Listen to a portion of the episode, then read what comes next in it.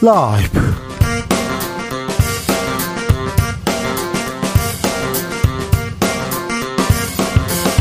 2023년 4월 27일 목요일입니다. 안녕하십니까. 주진우입니다. 한미 정상회담에서 북핵 확장 억제를 문건으로 채택하고 핵 협의 그룹 만든다는 워싱턴 선언 발표됐습니다. 동맹을 외쳤지만 경제 성과는 기대에 미치지 못한다는 반응도 나왔는데요. 이번 한미 정상회담 성적표 김준영 전 국립외교원장과 분석해 봅니다. 더불어민주당 원내대표 선거가 바로 내일입니다. 조용해서 잘 모르셨죠? 정치에서는 매우 중요한 선거인데, 아, 민주당 수장을 뽑는 그런 자리입니다. 원내 수장 말입니다. 돈봉투 사건 등 당에 여러 리스크 있는데 민주당은 어떻게 해결할까요? 원내 대표 주자입니다. 박범계 의원, 에게 들어봅니다.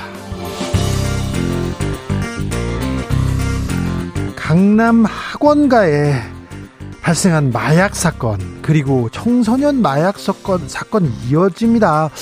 아니 인생의 막장에서나 보이던 마약 사건 문제들이 갑자기 청소년한테 보이는 이유는 뭘까요?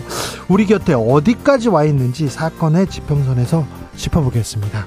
나비처럼 날아 벌처럼 쏜다. 여기는 추진우 라이브입니다. 오늘도 자중차에 겸손하고 진정성 있게 여러분과 함께 하겠습니다. 어제는 추웠어요. 그런데 오늘은 덥네요. 왜 그러죠? 그런데요. 음, 꽃가루 날리기 시작했어요. 여의도 이렇게 들어오는 길에 방송국 앞에 이렇게 오다 보면 꽃가루가 너무 와 가지고 꽃가루의 미세먼지 황사 때문에 이거 눈 좀 잘 관리해야 됩니다. 저는 열심히 비비거든요. 근데 그게 굉장히 나쁘다고 하는데 아, 이 좋은 봄날 눈 건강 관리 어떻게 하시는지 건강 관리 요즘 봄철 어 알레르기성 질환에 어떤 관리 하시는지 나는 이렇게 한다. 이게 사연 보내주십시오. 샵 9730 짧은 문자 50원, 긴 문자는 100원이고요. 콩으로 보내시면 무료입니다. 그럼 주진우 라이브 시작하겠습니다.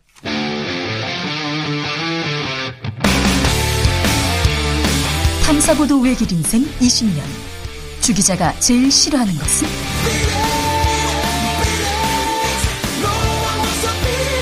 이 세상에서 비리와 부리가 사라지는 그날까지. 오늘도 흔들림 없이 주진우 라이브와 함께.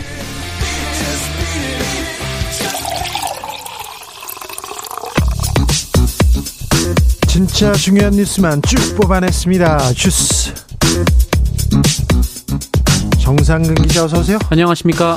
한미 정상이 워싱턴 선언을 발표했습니다. 네, 윤석열 대통령과 조 바이든 미국 대통령이 한미 정상회담을 갖고 북한 핵에 대한 이른바 확장 억제 방안을 담은 워싱턴 선언을 공식 발표했습니다. 한미 양국은 이를 통해 북한의 핵 공격은 미국의 핵을 포함한 역량을 바탕으로 즉각적이고 압도적인 또 결정적인 대응에 직면할 것이라고 밝혔습니다. 어, 특히 양국은 고위급 상설 협의체인 핵 협의 그룹을 구성하기로 했습니다. 어, 여기서 핵과 전략 자산에 대한 정보를 공유하고 어, 북한이 핵 공격을 가하면 즉각 정상 간의 협의를 갖기로 했습니다. 협의를 갖겠다고 했습니다. 어, IRA 반도체 경제 관련된 얘기는 없었습니까? 네, 어, IRA와 이 반도체 과학법에 대해 두 정상은 공동 성명을 통해 긴밀한 협의를 계속해 나가기로 약속했다라는 점만 언급했습니다. 네. IRA는 북미 내에서만 조립된 전기차에게 보조금을 주는 법안이고요. 반도체 과학법은 미국에 진출한 반도체 기업들에게 영업 기밀 제출을 요구하는 내용의 법안입니다. 한미 정상회담의 성과 한개 잠시 후에 저희가 자세하게 분석해 드립니다. 정부가 전세 사기 피해자 지원책을 냈어요.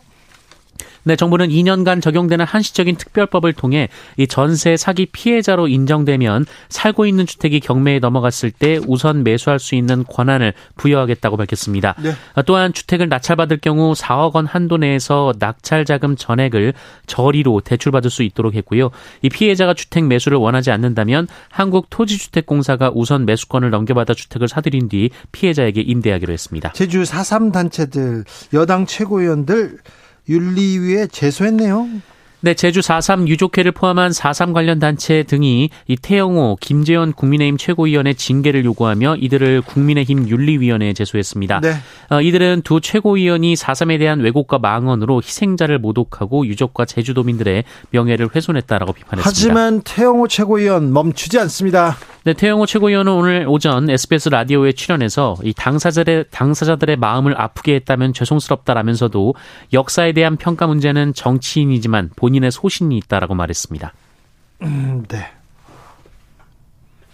알겠습니다. 소신이 있어도 진실을 말해야 되는데 역사적 진실을 말하셔야 되는데 이런 생각해 봅니다. 민주당에서는 돈봉투 사건 어떻게 처리한답니까? 네, 어, 민주당 이재명 대표는 관련된 기자들의 질문을 받고 이 당에서 진상을 조사해서 조치를 하고 싶지만 실제로 조사할 수 있는 권한 그리고 상황이 되지 못한다라고 말했습니다. 어, 그러면서 이 점을 이해해주고 검찰이 신속하게 수사해 주시면 좋을 것 같다라고 말했습니다. 돈봉투 사건에서 좀처럼 빠져나오기 힘든 상황인데 민주당은 어떤 선택을 해야 되는지 박범계 의원에게 잠시 후에 물어봅니다. 쌍특검은 어떻게 됐습니까?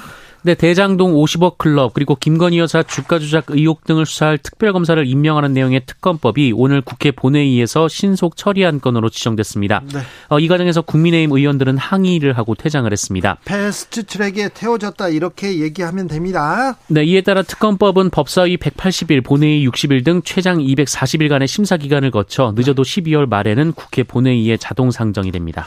대구시가 세금으로 공무원 골프 대회를 연다고요? 네, 대구시청의 골프동호회가 다음 달 7일 공무원 골프대회를 열기로 했습니다. 그래요? 네, 이 대회에 이 대구시 및 8개 구군 공무원 168명이 출전을 하는데요. 주로 고위직 공무원들이라고 합니다. 어, 이 대회는 골프 동호회가 주최를 합니다만 여기에 대구시의 예산이 들어가는데요. 이 대구시는 이 대회 우승 상금 250만 원을 포함해 700만 원의 시상금과 이 골프협회 심판 비용으로 주는 500만 원 등 1,300만 원을 지원할 예정입니다. 홍준표 시장 고향에서 한다면서요? 네, 경남 창녕에서 하는 것으로 알려져 있는데요. 네. 어, 골프 동호회 측은 대구와 경북의 골프장을 알아봤지만 이 많은 인원이 한꺼번에 참가할 곳을 구하지 못했고 홍준표 시장이 도와줬다라고 말했습니다. 도와줘가지고 고향 골프장 잡았다. 네, 앞서 홍준표 시장은 경남 도지사 시절 이 창녕 골프장에서 공무원 골프 대회를 열었던 바 있습니다. 어, 홍준표 시장, 홍준표 지사 있을 때만 공무원 골프 대회가 있었어요. 다른 동네도 있었나 기억은 안 납니다. 아무튼 이때만 뉴스가 나왔습니다. 홍준표 시장 뭐라고 합니까? 네, 홍준표 시장은 SNS에 한국 남녀 골프 선수들이 세계를 제패하고 있는데 이 좌파 매체들이 골프를 기피 운동으로 취급한다라고 주장했습니다. 아, 여기서 또 좌파가 왜 나와요? 네, 그러면서 내가 골프를 못한다고 셈이 나서 남도 못하게 하는 놀부심보라고 주장했습니다. 놀부심보요? 네, 예산은 공무원 동호인 클럽 지원 예산이라고 했고요. 이 공무원이 테니스를 치는 건 되고 골프는 안 되냐라고 따져 물었습니다. 알겠어요. 근데 아이고야 이게 무슨 놀부심보고 내가 골프 못한다고 셈이 나서 못하게 하는 거. 저도 골프 안 치는데요. 네. 셈 나서 지금 아, 공무원들이 골프를 친다고 그렇게 얘기하는 건 아닌데. 아 참 홍 시장님 참 뉴스는 계속 만드는 데는 탁월한 재주가 있습니다. 이게 시정하고는 어떤 관계인지는 잘 모르겠어요. 대법원이 박근혜 정부 시절에 세월호 특조위 방해했습니다. 유죄로 판단했습니다. 네, 조윤선 전 청와대 정무수석이 4.16 세월호 특별조사위원회의 설립과 활동을 방해한 혐의 일부를 유죄로 봐야 한다는 대법원 판단이 나왔습니다. 네. 이 대법원 3부는 오늘 직권남용 권리행사방해 혐의로 기소된 조윤선 전 수석에게 무죄를 선고한 원심을 깨고 사건을 서울 고법으로 돌려보냈습니다. 유죄 취지로 고법에서 다시 판단하라 이런 거죠? 네, 그렇습니다. 어, 2심에서는 이 직권남용 부분에 대해서 그 공무원에게 뭐 해야 될 일을 시킨 것은 아니다라는 취지에서 무죄를 선고했는데요. 네. 어, 그러나 대법원은 이 직권남용죄에 해당할 여지가 있다라고 봤습니다. 네. 주가 조작 의심 사건이 있었습니다. 금융위가 압수수색에 들어갔습니다. 네, 금융당국이 이번 주 주식시장에서 하한가 종목이 속출한 SG상 증권 사태 배경으로 알려진 주가 조작 세력과 관련해 압수수색에 돌입했습니다. 네. 어, 금융위원회 자본시장 총, 조사 총괄과는 어, 오늘 H투자 컨설팅 업체의 서울 강남구 사무실 어, 그리고 관계자 명의로 된 업체, 주거지 등에 대한 압수수색을 단행했습니다. 앞서 지난 24일부터 선광, 하림지주 등 8개 종목이 외국계 증권사를 통해 매물이 쏟아지면서 연일 하한가를 기록하는 등 급락을 했던 바 있습니다. 어, 이들 8개 종목의 주가는 지난해 4월 이후부터 강세를 떨치며 이달 초까지 1년여간 급등을 해왔는데요. 어, 금융당국은 주가 조작 세력이 매수자와 매도자 간의 이 이른바 통정 거래를 통해 일부 종목의 주가를 상승시킨 정황을 파악한 것으로 알려졌습니다. 어, 그리고 이들이 금융당국의 조사를 눈치채고 급히 종목을 매도하면서 어, 주가가 폭락한 것으로 의심되는 상황입니다. 이 주식 재벌가에서도 한대, 아, 이 주식 장관도 한대, 이렇게 얘기하는 사람들이요. 이거 다 믿을 만한 게 못 돼요. 아, 연예인 믿고 따라갔다가 지금 뭐, 아, 뭐, 큰일 났다 이런 분들 많지 않습니까? 주가 조작 의심된다. 아, 이거는 진짜 좋은 정보다. 이런 거 계속 증권가 주변에 계속되는 헛소문들인데 좀 조심하셔야 됩니다. 주식 투자 공부하고 하셔야 돼요. 네, 공부하고 해도 잘 안 된다고 하더라고요. 네, 그냥 그렇다고요. 주스 정상근 기자 함께했습니다. 감사합니다. 고맙습니다. 봄철입니다. 꽃가루가 기승인데 눈 건강 어떻게 하세요? 물어봤습니다. 9110님께서요. 손바닥을요. 닭똥 냄새가 날 정도로 비벼서 막 비벼서 따뜻하게 한 뒤에 눈두덩이에 됩니다. 그럼 냄새 안 나나요? 냄새? 환해집니다. 얘기하는데 따 뜨겁게 해가지고 이렇게 하면 냄, 네, 환해진답니다. 네, 죄송합니다. 네. 우혜진님, 외출할 때요, 인공 눈물 휴대하고 다니면서 수시로 마르지 않게 하고요. 집에서는 온찜질 합니다. 눈에요. 온찜질이 눈에 그렇게 좋다고 해서요. 아, 그렇습니까? 아, 따뜻한 걸 눈에다 이렇게 하는 게 좋군요. 아, 이렇게 8117님께서 아침에요. 뜨거운 물 컵에 담아서 10분 정도 눈에 스팀을 쐬어줍니다. 아, 저는 눈에다 뿌리라고 한 줄 알고 참 무서웠다. 이렇게 생각했는데, 이거, 아, 스팀을 쐬어주는군요. 뜨거운 물을 부으면 안 됩니다. 3911님, 황사 있고요. 미세먼지 나쁘다고 하면 밖에 나가지 않습니다. 부득이 나갈 땐 마스크 꼭 쓰고 나갑니다. 마스크가 효과가 있을 거예요. 9808님, 틈나는 대로 세면대에서 손을 씻고, 소, 손에 물을 받아서 눈을 씻어내면 한결 시원합니다. 그렇군요. 3660님께서 저는요, 아침, 저녁으로 눈을 씻습니다. 샤워기 물줄기를 약하게 틀어서 눈에다 대고요. 눈꺼풀을 껌뻑껌뻑 하면서 씻어줍니다. 아, 눈을 이렇게 각별하게 또 씻어야 되는 거군요. 그렇게 이렇게 손으로 이렇게 문질러 줘야 되는군요. 저는 막 눈 아프고 그럼 막 계속 비볐는데 그건 안 됩니다. 절대 안 됩니다. 아, 오랫동안 했더니 네. 주름 졌어요.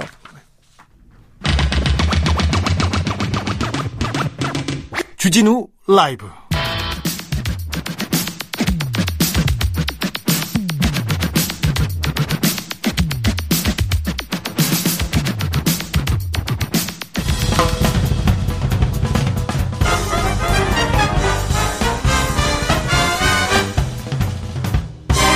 훅 인터뷰.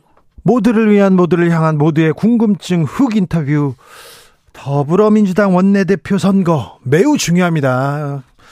아, 최대 정당의 지금 원내 수장을 뽑는 선거입니다. 내일인데요. 아무도 몰라요. 그런데 매우 중요해서요. 얘기 나눠보겠습니다. 원내대표 후보로 나선 박범계 의원 만나봅니다. 안녕하세요. 네, 반갑습니다. 네. 안녕하세요. 원내대표 선거인데요. 박범계 의원은 늦게 이제 뛰어들었어요. 왜 뛰어들었습니까? 원내대표 느닷없이 또는 기척 없이 네. 출마했다라는 이제 그런 언론 기사들이 많이 있는데 네. 사실은 고민은 늘 해왔고 네. 삼선 의원 법무부 장관 했으니까 네. 그러나 작년 9월 검찰 독재 대책위원장 맡고 나서 어 뭔가를 할 수 있는 준비는 늘 해왔고요. 네. 그러나 말 그대로 돈봉투 사건, 윤석열 대통령의 4.19 기념사 이런 것들이 저를 크게 자극을 했습니다. 네, 뭐 맨날 공부하고 탐구하는 그런 의원이니까 계속 고민해 왔다 이렇게 얘기하는데 근데요 윤석열 정부 네좀 불안합니다. 저기 순방 가서도 국민들 마음 졸이게 합니다. 자, 국민의힘 정광훈 목사가 보입니다. 그리고 역사 왜곡하는데 최고위원들 계속 그렇게 놔둬야 되나 이렇게 생각되는데 그렇다고 해서 민주당이 또 믿었지도 않아요. 아, 네. 돈봉투 사건까지 나오고요. 네. 요 진짜 민주당 뭐 하고 있나 이런 국민의 음, 질타는 음. 쏟아집니다. 네 그렇습니다. 어, 자 박범계가 원내대표 되면 민주당 어떻게 바꾸겠습니까? 민주당의 위기이기 전에 네. 국가의 위기고 국민의 위기고 네. 세부적으로는 민생의 위기고 안보의 위기고 민생을 안 챙겨주는 것 같아요. 네, 저기 윤석열 그런, 정부도 여당도 음, 음, 민주당도 마찬가지고요. 그런 위기가 있는데 그 위기를 제대로 지적하고 민주당이 대안이 될 수 있는데 네. 그러기에는 국민들의 믿음이 시원치 않다. 특히 자정 능력에 대한 국민 여러분들의 따가운 질책이 있다. 예. 이 부분에 대해서 우리가 민주당의 위기란 차원이 아니라 네. 우리가 이 민생의 위기, 안보의 위기, 윤석열 대통령의 무능한 그 위기를 제대로 지적하고 검찰 독재와 맞짱을 뜨기 위해서는 내부의 혁신과 자, 어떤 자정 능력을 제대로 보여줘야 된다. 네. 라는 그런 차원에서 그것만 저는 갖춰진다면 네. 국민들이 저희들에게 신뢰를 보낼 거라고 생각합니다. 검찰과 싸우겠다. 맞서겠다. 좋아요. 그런데 음. 검찰이 관군 아닙니까? 관군. 예. 네. 나라하고 싸우겠다. 이거는 아니잖아요. 관군이 공정함과 공평함과 말 그대로 사적인 이해 없이 네. 올곧게 네. 관군의 관권을 행사하면 뭐가 문제가 되겠습니까? 그렇죠. 그러나 그렇지 않기 때문에 네. 아무리 봐도 사익을 극대화한다는 느낌도 있고 네. 어, 공정함을 강조하지만 제가 보기에는 네 편과 내 편으로 나눠서 네. 내 편은 봐주고 네 편은 마구 네. 마구 두들겨 패는 그래서 공정성을 잃었기 때문에 저는 그 본래 의미의 관군이라는 표현에 동의하기 어렵습니다. 네. 그런데요, 돈 봉투 민주당이 잘못했잖아요. 때가 어느 때인데 아직도 봉투 얘기가 나옵니까? 이건 녹취록도 있고 증거도 있지 않습니까? 맞습니다. 그렇기 네. 때문에 자정 능력을 보여줘야 되고 네. 쇄신과 혁신을 보여드려야 된다. 그런 차원에서 예. 자정 능력을 어떻게 보여주실 겁니까? 저는 어, 특별조사기구가 필요하다고 보는 사람입니다. 네. 왜냐하면 단한 명의 의원이라도 또저 송영길 전 당대표가 탈당은 했지만 누구라도 그 부분에 대해서 이러이러하다는 판단을 내리고 조치를 취하려면 네. 여러 사람의 전문가들이 모여 있는 특별한 기구를 통해서 원칙과 기준을 정해야지 네. 그것이 객관적으로 보이지 네. 그냥 한두 사람의 의견이나 이런 것으로 의해서 아니면 전혀 속수무책으로 그냥 검찰의 손에 맡겨놓는 것만은 그거는 공당으로서 취할 태도가 아니다라는 생각을 하죠. 그렇죠. 지금 검, 그리고 검찰이 또 왜 이 시기에 왜이 문건을 왜 이 녹취록을 이런 얘기가 나올 텐데 바로 그렇습니다. 그러니까 민주당에서 선제적으로 우리가 이만큼 잘못했다 더 쇄신하겠다 어, 그 손발을 자르는 그런 심정으로 이렇게 이렇게 하겠다 쇄신하겠다 개혁하겠다 그 모습을 보여줘야 될 거 아닙니까? 네. 근데 왜 안 보여줘요? 아, 저희가 그래서 그런 네. 모습을 보여드리기 위해서 원내대표의 네. 출, 출사표를 던진 거고 네. 제가 원내대표가 되면 보여드리겠다. 그러나 네. 먼저 예단을 해서 이것은 옳고 그르고를 먼저 판단하기는 어렵습니다. 네. 그래서 조사가 필요한 거고 한계가 있더라도 국민들께 성실하게 예. 예, 이 부분을 진지하게 임한다라는 그런 모습을 먼저 보여드리는 게 중요하죠. 상황을 파악하고 그렇게 해야죠. 음. 네. 그런데요 의원들이나 음. 당내 그 당내 당직자들이 아니 검찰이 기소도 안 했는데 그리고 법원에서도 뭐, 뭐 유죄 판단도 안 받았는데 벌써 뭐 처리하느냐 이렇게 또 반, 충분히 있을 수 있는 네, 그런 얘기가 나오고 대한민국 법치주의 국가고 무죄 추정의 원칙이 적용되니까 있을 수 있는 거예요. 네, 이재명 대표 하라 이렇게 얘기할 거 아니에요. 그렇다고 저희들이 무슨 특별 조사 기구를 만들어서 처벌을 한다든지 그런 권한이나 그러한 능력이 있는 것은 아니지 않습니까? 네. 적어도 당의 자정작용의 일환으로서 이것이 도대체 앞뒤가 어떻게 되는지 네. 특히 그 녹취 파일에 나오는 음성에 등장하는 분들이 어떤 생각을 어떻게 관여되어 있는지 정도는 들어봐야 되지 않을까요? 네. 돈봉투 사건, 야, 이건 큰일 났다. 이 당의 간판을 내릴 문제다. 이 민주당은 뭐 하고 있지? 어떻게 할 건지 지금 국민들이 쳐다보고 있습니다. 송영길 전 대표의 탈당으로 지금 끝난 게 아닙니다. 예, 그렇죠. 그렇죠. 국민들이 엄중히 보고 있다는 걸 아시죠? 알고 있습니다. 네. 예. 이그 위기를 이 잘못을 가지고 쇄신하는 개혁하는 그런 모습을 보여주셔야 됩니다. 그렇습니다. 네. 네. 그렇기 때문에 제가 출마한 거고요. 알겠습니다. 어, 또 당. 어, 떻게 바꾸겠습니까? 민주당의 목소리가 좀 안 들리는 것도 맞아요. 어, 민주당이 민생 법안 내고 개혁 법안 내놓잖아요. 그런데 조금 있다가 이재명 대표 재판 소식, 그 다음에 검찰에서 또 공개되는 뭐 다른 의혹, 이렇게 얘기가 나오면서 민주당의 목소리가 줄어든 것도 사실입니다. 이거 어떻게 돌파하실 겁니까? 검찰 공화국이 뜨이고 사실상 언론의 지형이라는 게 언론들의 관심이 이재명 당대표의 수사 재판 상황의 주, 주요 기사를 네. 다루고 있는 그런 측면이 있는데 저는 사법 리스크에 대해서 적어도 크게 뭐, 어, 정말로 이재명 당대표가 어떤 책임을 져야 되는 현재 단계에서 네.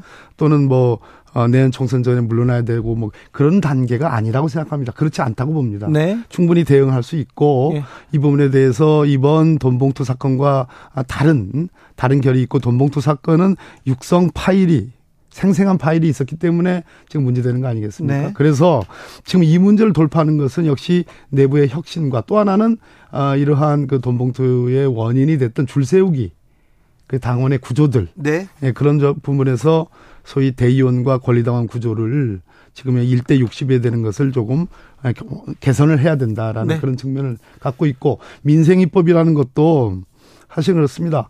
아, 검찰과 맞짱을 뜨면서 동시에 민생입법에 정말로 제대로 정교한 그리고 국민들이 아 저 정도의 법이라면 정말 아, 민생에 저, 도움이 되겠다라는 그런 느낌이 들 수 있는 그런 획기적인 법안들을 적어도 다섯 개 정도는 저는 만들어내야 된다. 네.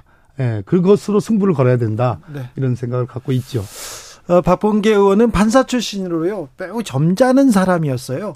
노무현 정부 시절에 법무비서관으로 처음에 이렇게 발을 내딛고 그리고 어, 뭐, 사법부가 너무 기울어졌다. 그래서 이래서는 안 된다. 이런 자정의 목소리도 이렇게 조곤조곤 냈으나 굉장히 점잖았는데 정치인 되고 요즘 막 맞짱 얘기하고 검찰에 네. 대해서는 막 제일 앞에서 뭐라고 하고 많이 좀 성격이 변하셨네요. 아, 니요 아니요. 저, 저뭐 여전히 점잖은 사람이고요. 네. 그러나 불의를 보고 예. 현재한 불균형을 보고서 가만히 있는 것은 그것은 비겁한 일이죠. 네, 알겠습니다. 그렇기 때문에 움직이는 거예요. 네. 그런데 어떤 음. 사안에 대해서 지금 진영 양쪽으로 너무 극단적으로 갈렸어요. 그래서 어떤 얘기를 하더라도 뭐 민주당 지지자들은 자들은 민주당 지지자들은 들대로 그리고 국민의힘 지지자들은 지지자대로 이 어 뭐뭐 진영에 따라서 사안을 파악합니다. 윤석열 대통령이 일본 관련된 그 굉장히 좀 어, 좀 부적절한 역사에 부적절한 얘기를 했다 이런 지적이 나왔을 때도 민주당 지지자들은 반대하고 그랬지만 또 국민의힘 지지자들은 또 그 무작정 또 방어하기도 했습니다. 중간에 있는 사람들은 지켜보고요. 자, 진실이 중요하지 않고 지금 진영의 논리대로 지금 정치가 흘러가고 있는 것 같은데 아무래도 민주당은 가운데 있는 사람들, 중간에 있는 사람들 한테 좀 호소해서 그 사람들을 설득해내야 될 의무가 있습니다. 어찌하시겠습니까? 중도 무당파가 기본적으로 어, 윤석열 대통령에 대한 비판적 견해를 입장을 갖고 있는 것은 여러 데이터로 확인이 네, 여론조사에서 뭐 확인할 네, 수 있습니다. 확인할 수 있습니다. 근데 그것이 민주당의 지지냐라는 측면에서 네. 지금 말씀하신 민주당 지지는 아니거든요. 민주당 지지까지 가져와야 된다는 그렇죠. 것인데 그것은 국회 효능감, 네. 즉 우리가 야당이지만 다수당이지 않습니까? 네. 압도적 다수당으로서의 민생 아까 말씀드린 민생 입법의 효능감을 제대로 보여드리는 것이 중요하고 예. 두 번째는 소위 말해서 중간지대라는 완전한 중간지대는 저는 없다고 봅니다.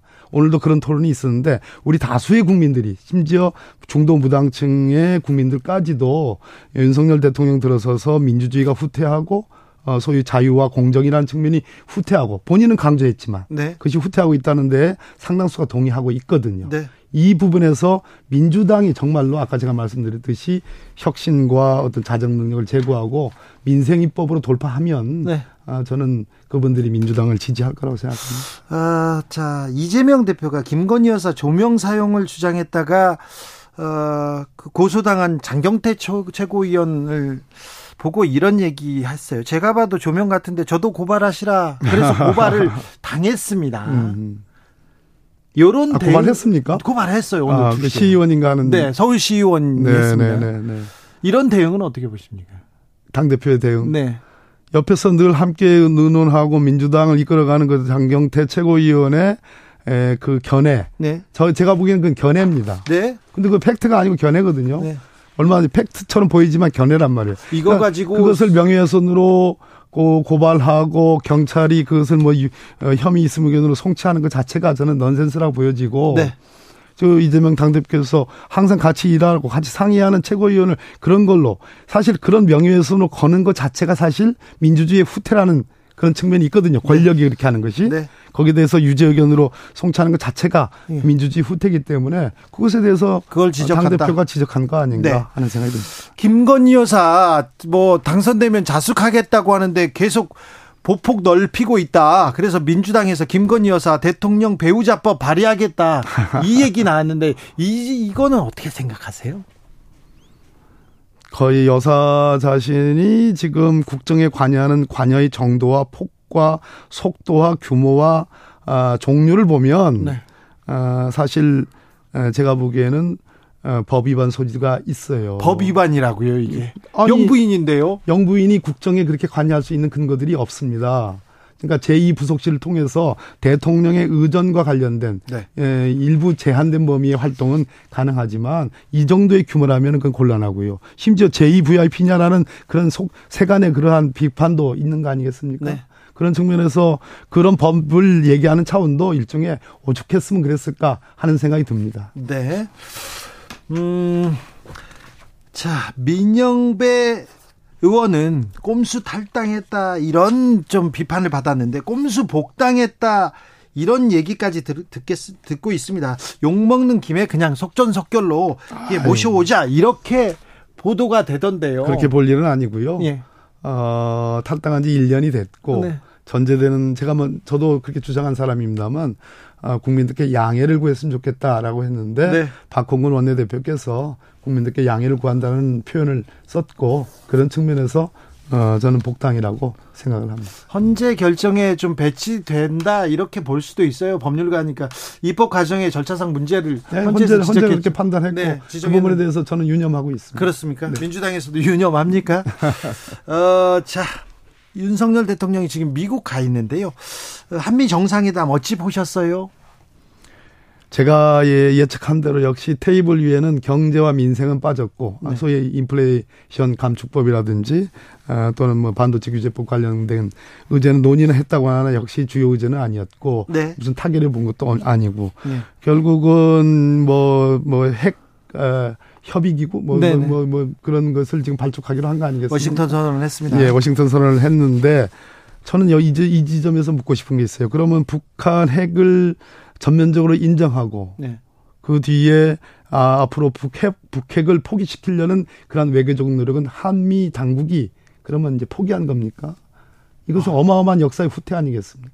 더군다나 북한이 핵을 쏘서 한 방 때리면 거기에 대응한다라는 그러한 합인데. 아니, 절대 있어서는 안 되는 일이죠. 한 방 맞고 그럼 시작할 거예요? 아니요. 한 방 맞을 돼요. 용의가 있어요, 그러면? 안 되는 거 아니겠습니까? 네. 그런 측면에서 뭐 상당한 정도로 이런 이러한 위기 자체가 지난 문재인 정부에서 우리 국민들이 느꼈던 위기가 아니잖아요. 네. 그래서 제가 아까 안보의 위기를 초래한 것이다. 아, 저는 그런 차원의 이번 한미 정상회담에서 높은 점수를 주기가 어렵다 이렇게 생각합니다. 네. 자, 더불어민주당이 정권을 잃었습니다. 정권을 잃고 나서 나서도 그렇다고 국민들의 마음을 사고 있다 이렇게 생각하는 사람들은 많지 않을 거예요. 자, 어려운 시기입니다. 네. 획기적인 변화가 필요합니다. 혁신과 개혁 그리고 뭐 뼈를 깎는 노력 같은 게 보여야 되는데 좀 안 보여요. 네, 그렇게 보이니까. 돈, 네, 네. 돈봉투 사건 나왔는데도 음. 이 외부에서 이제 이, 런 동력을 가지고 이거는 음. 뭐 손발을 자르면서 잘못을 구야하고 쇄신해야 되는 그런 상황인데도 뭐 하고 있지 이런 생각이 드는데 이게 정치가 국민들의 마음을 사는 일인데 마음을 못 사고 있는 것 같아요.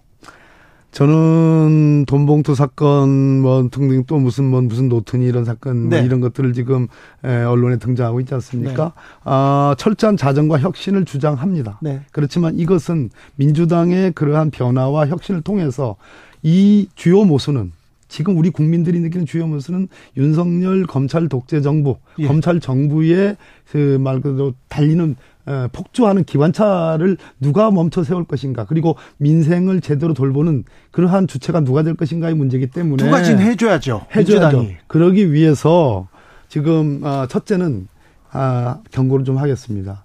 지금까지 돈봉투 사건에서 우리의 자정 그것은 제가 원내대표가 된다면 그렇게 하겠습니다. 그러나 네. 그렇다고 그래서 지금 뭐 여러 가지 흘리면서 수사의 기간이라든지 수사 시점이라든지 또 무슨 뭐 노트니 이런 얘기 나오는 것도 경고를 하는 차원에서 네. 일종의 말씀을 드리는 겁니다. 네. 그렇게 하지 마십시오. 네. 네. 윤석열 정부의 검찰 네. 지금 이 수사를 빨리 공정하게 뭐가 결론을 내야지 질질 끄면서 내년 총선까지 뭐 이렇게 시간표도 그 검찰의 뭐 타임 테이블대로 어 타임 스케줄대로 가져간다면 네. 그것은 말 그대로 어 말이 안 되는 네. 강력한 경고를 드리는 것이고 네. 마찬가지로 무슨 노트니 하는 것도 그것이 뭐가 있다면은 네. 수사하십시오. 네. 그러나 아무런 저거 없이 계속 이렇게 언론에 흘리면서 언론이 어떤 과정에서 그것을 취재했는지는 모르겠으나 검찰이 이 부분에 대해서 만약 또 다른 네. 어, 또 다른 뭐 시간표대로 조, 어, 조절을 한다면 그것 역시 에, 기획 수사라는 어, 의혹을 벗어나기 어렵다라는 네. 측면이고요. 네. 그것에 대한 강력한 경고와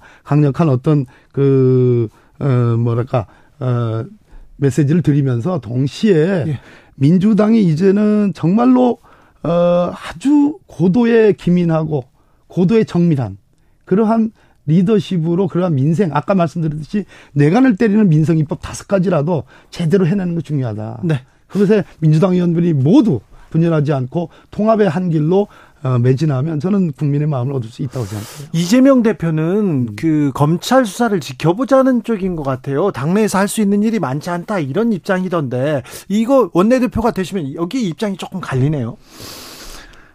대표로서는 그럴 수밖에 없다는 측면이 있습니다. 대표가 다르고 원내대표가 대표가 다르... 어찌 어찌 됐든 네. 저희들은 검찰 독재 탄압이라고 보고 있는데 어찌 됐든 수사받고 있고 기소돼 있는 것도 사실이지 않습니까? 네. 그렇기 때문에 보다 전문가로 구성되어 있는 기구를 통해서 네. 객관적인 기준들을 만들어내고 그 기준에 따른 처리를 하는 것이 저는 합리적이고 네. 근거 있는 얘기다는 얘기를 하는 그렇죠. 거죠. 검찰이 또 어떤 녹취록이 나올지 어떤 노트가 나올지 언제 나올지 음. 이걸 어떻게 계속 지켜만 보는 것도 이거는 또 민주당 지지자들이나 다른 국민들 너희들 뭐 하고 있냐 이런 얘기 나올 것 같아요. 그죠? 네. 네. 알겠습니다. 아, 이재명 대표에 대한 체포 동의안이 또 올라옵니까? 그걸 제가 어떻게 알겠습니까? 아니 그래도 좀 법무부 네. 장관도 하셨고 법은 이렇게 잘 제일 잘 하시는 분이니까.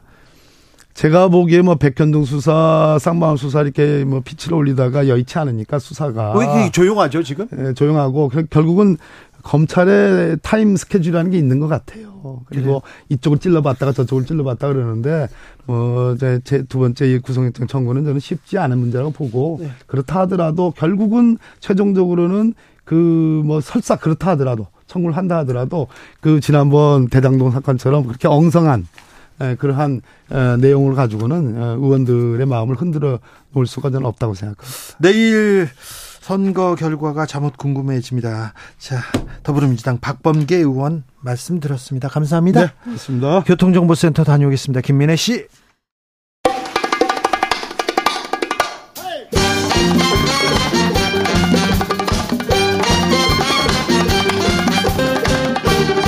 지금 우리가 꼭 알아야 할 뉴스 평범하지 않은 시각으로 선입견 버리고 깊고 넓게 분석해 드립니다. 사건의 지평선. 주진우 라이브 이슈 팀장 김한 한결의 기자 어서 오세요. 안녕하세요. 법조 팀장 손정혜 변호사 어서 오세요. 안녕하세요. 손정혜입니다. 아, 사건 번호 0427 오늘 사건은 학원가에 들이운 마약의 그림자 사건입니다. 자, 아니 마약은요. 네. 마약은 저도 취재 많이 해봤는데 에, 인생의 그 끝에서 끝. 아. 예?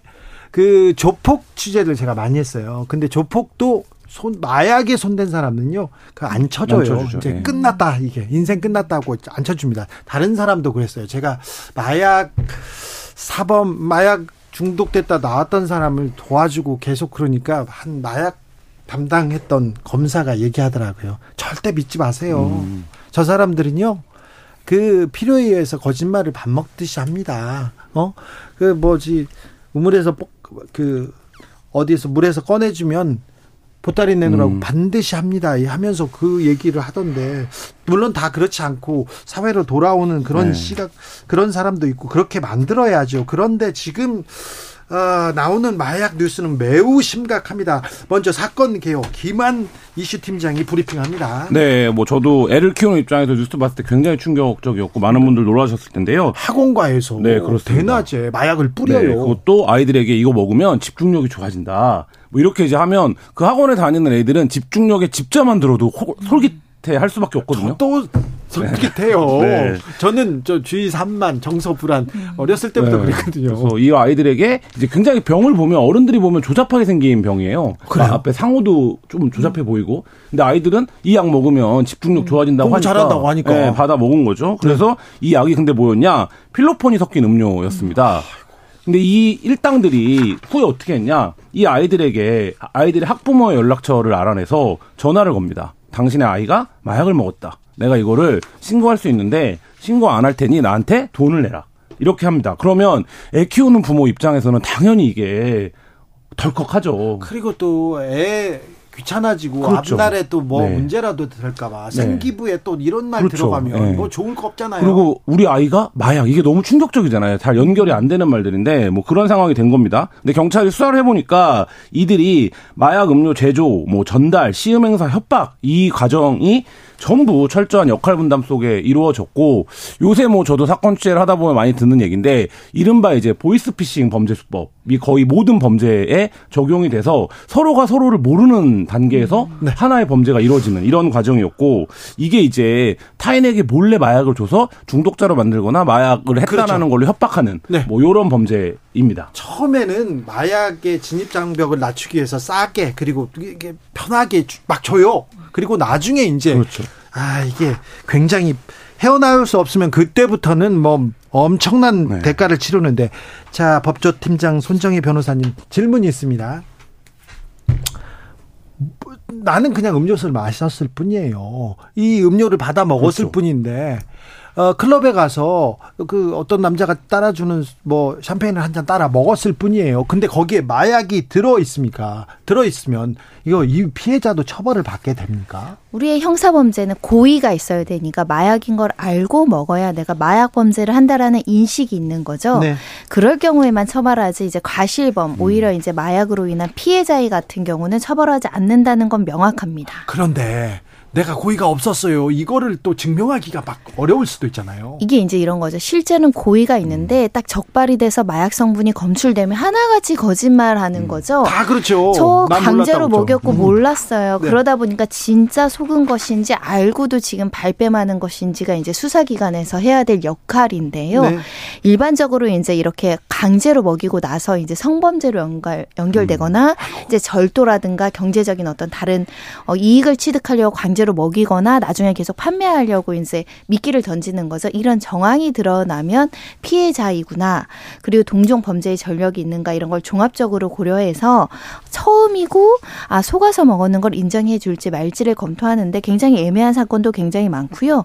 요즘에는 남자들 같은 경우는 숙취 해소제다 음. 해가지고 병으로 탁 준다는 거죠. 요즘 숙취 해소제가 알약으로도 나오고 젤리도 음. 나오고 사탕도 나오고 별개 별개 다 나오니까 아 그래요? 그걸 둔갑해서 이제 그걸 마약 형태 젤리 젤리나 사탕으로 주는 경우도 있다는 거예요. 네. 남성분들도 조심해야 되고. 변호사님도 조심하셔야 돼요. 아, 네. 술자리가 많으시 그래서 요즘에 걱정이 예전에는 왜 술 병을 꼭 미국 영화 보면 들고 다니잖아요. 네, 얘네들 무겁게 왜 들고 다니나. 다니면. 어, 근데 이제 술을 안 들고 다니면 내 술잔에 음. 무엇인가를 내가 화장실 갈 때 넣을 것인가에 대한 염려가 음. 이제 이미 영미계는 퍼져 있었고 이제 네. 우리나라도 누가 낯선 사람이 주는 거는 못 먹는 음. 시대가 돼버린 거죠. 아 그래요? 예, 일단 여자들 같은 경우는 이제 다이어트 약이다 속여서 먹이는 경우가 상당히 많다라고 합니다. 네. 그리고 이제 학생들 같은 경우는 아까 말씀드린 집중력. 것처럼 집중력, ADHD 뭐 이런 거뭐 또는 건강에 좋 은 건강 음료제다 속여서 먹는 경우가 많아서 실제로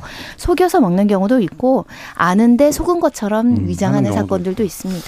자, 그런데 네. 이런 사건이 벌어지면 좀 아, 수사를 좀 잘 해가지고 네. 좀 처벌을 세게 하면 세게 하면 좀 효과가 있지 않을까요? 그러니까 이제 그 부분에서 이게 엄벌을 해야 된다라는 목소리가 높은데 형, 일선 경찰들은 마약 그러니까 지금 말씀하신 대목인데 제가 이제 마약 수사를 꽤 오래 했던 형사랑 얘기를 해보면 굉장히 이게 수사가 어려운 거예요. 왜냐하면 주머니에서 마약이 나와도 어 그 이게 왜 여기 있지? 이렇게 나온다는 거예요. 아 그러면 다 그렇죠. 네, 그러면 그 마약이 그 주머니에 들어간 경로를 또 입증. 해야 되는 게 수사기관의 입장이기 때문에 사실 이제 마약 수사범들 사건의 경우에 굉장히 수사가 어렵고 양성 두 줄 나와도 계속 부인해요. 네. 아 저도 저도 모르겠다 그러고 자기는. 네네. 저도 그, 그 경찰들 따라서 강력반 형상들하고 같이 동행 취재를 했었어요. 어, 사실은 어, 증거나 뭐 정황을 제가 이렇게 주고 네. 야저 잡으러 가자 이렇게 해서 연예인 마약 사건도 여러 음. 하고 그랬었는데 아, 그런데요 네. 끝까지 부인합니다. 부인해서 부인한데 그 부인을 막을 이 거짓말을 막을 그런 증거를 들고 가지 않으면 무릎을 꿇지 그렇습니다. 그리고 지금 문제가 되는 게 이른바 이제 몰래 마약을 투여하고 그거를 협박을 하거나 아니면 2차 범죄를 저지르는 행위인데 네. 이거에 대한 처벌 규정은 양형은 너무 약한 거는 사실 맞는 것 같아요. 안 되죠. 네, 우리나라에서는 이 경우에 집행유예 나오는 사건들이 꽤 있거든요. 그러니까 음. 여기는 늘 그런 양형 감형 사유가 붙습니다. 뭐 초범이고 반성하고 있고 뭐 등등등의 사유가 붙는데. 아니 그럼 판사님 앞에서 반성하지. 그럼 판사님 앞에서 아우 잘했어요. 저 마약 아우 한번 보냈습니다. 맞습니다. 뭐 잘못했습니다. 네. 그런 사람이 어디 있습니까? 그리고 특히 마약 범죄는 걸린 게 처음이지 음. 늘다 처음이라고 하는데 처음이 아니라고 하는 경우가 굉장히 맞아요. 많은데. 네. 그러니까 이래서 영국이나 이런 나라에서는 이렇게 이른바 이제 이거를 마약계 은어로 퐁당 마약이라고 부르는데 던져 던져가죠. 네, 이런 경우에는 징역 10년에 처벌이 가능하고 미국은 동의 없이 누군가의 마약을 먹이고 2차 범죄를 저지르면 뭐 징역 20년을 가중 처벌하는 이런 그 조항이 있는데 우리도 좀 처벌을 강화해야 된다 이런 얘기는 징역 계속 나오고 10년, 있습니다. 20년 나오는데 우리나라는 집행유예 이 양형이 너무 좀 다르네요. 그래서 지금 입법 법률 개정안들이 이제 발의되고 있는 실정입니다. 실제로 이제 우리나라 같은 경우는 마약을 속여서 클럽 같은 데 먹여서 성범죄 한 음. 경우에는 이 마약을 먹인 행위 자체는 이제 마약을 소지했다. 네. 그럼 1년 이하 뭐 이렇게 되어 있거든요.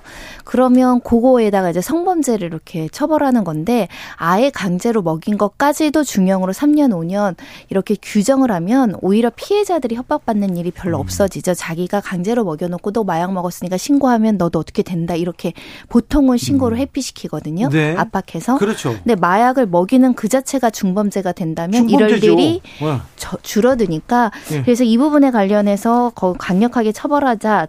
뭐 5년 지금 미성년자한테 강제로 먹인 경우에는 5년 이상의 유기징역형에 처해질 수 있고요. 예. 뭐 대마 같은 경우는 2년 이상으로 규정되어 있는데 미성년자 미성년자도 마찬가지로 높일 필요도 있지만 성인에 대해서 마약을 강제로 먹이는 것은 사실은 이게 중독성에 따라서는 이한 번이 인생을 좌지우지할 수 있는 맞아요. 큰 문제잖아요. 그러니까요. 인생을 파탄낼 수 있는 네, 매우 중한 범죄예요. 그래서 이 부분에 대한 개정 꼭 필요하다는 목소리가 높습니다. 네. 그런데 요즘이요. 미성년자 마약 사건이 계속 들려옵니다.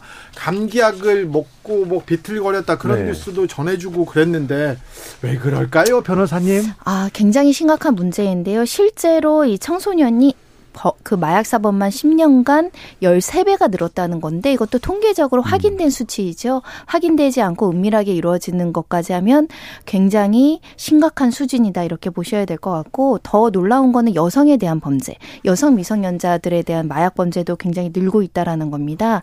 연령이 낮아지고 있고요. 마약 성범죄로 또 이어지고요. 네, 처음 접하는 그 나이가 굉장히 낮아지고 있다는 게 문제인데 특히 성장기에 10대들의 뇌는 훨씬 더 민감 민감해서 이 마약을 한번 접했을 때 이 폭발력과 중독성이 훨씬 크다는 거예요. 아, 저도 좀 물어봤어요. 네. 저도 저, 뭐, 저도 모범생은 아니었어요. 그런데 중고등학교 때 이런 그 그 좀 선이 있었습니다. 예전에는요.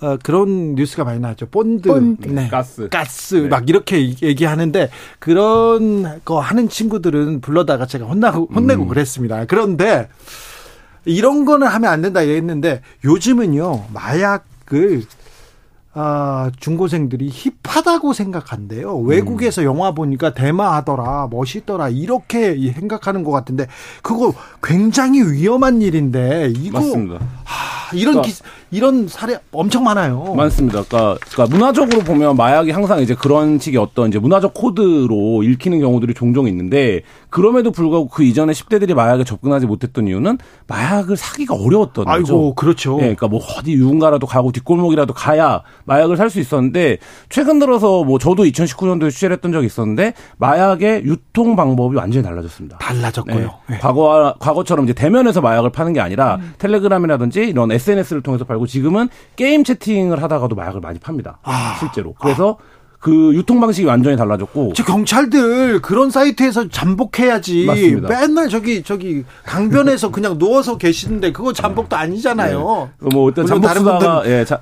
허용이 돼야 되는 뭐 그런 것도 있지만 어쨌든 그렇고 또 하나는 전달 방식입니다. 예, 과거에는 돈을 받으면 이게 위험한 거래이기 때문에 현금을 받고 마약을 주는 방식이었는데 그렇죠. 지금은 마약을 드랍 방식이라고 해서 어딘가에 드랍을 해주고 그거에 대한 결제를 코인이라든지 이런 수단으로 받아버리기 때문에 그렇죠. 어른보다 청소년들이 훨씬 이런 그 맞습니다. 그 온라인상 그리고 S, 저기 SNS 이용이 네. 쉽잖아요. 네. 능하잖아요. 그래서 더 접근이 쉬운 네. 것 같아요. 유통 전달 결제가 모두 말하자면 지금 얘기하신 대로 10대들에게 굉장히 친화적인 방식 으로 말하자면 어 전개가 되고 있기 때문에 과거에는 그냥 호기심이 있더라도 그거를 네. 접근할 수 있는 방법이 없었는데 지금은 이제 접근이 충분히 가능해졌고 제가 이제 오기 전에도 찾아봤거든요. 네. 지금도 마약방 같은 것들이 공공연히 검색이 됩니다. 김한 기자 너무 잘하는데요, 이거.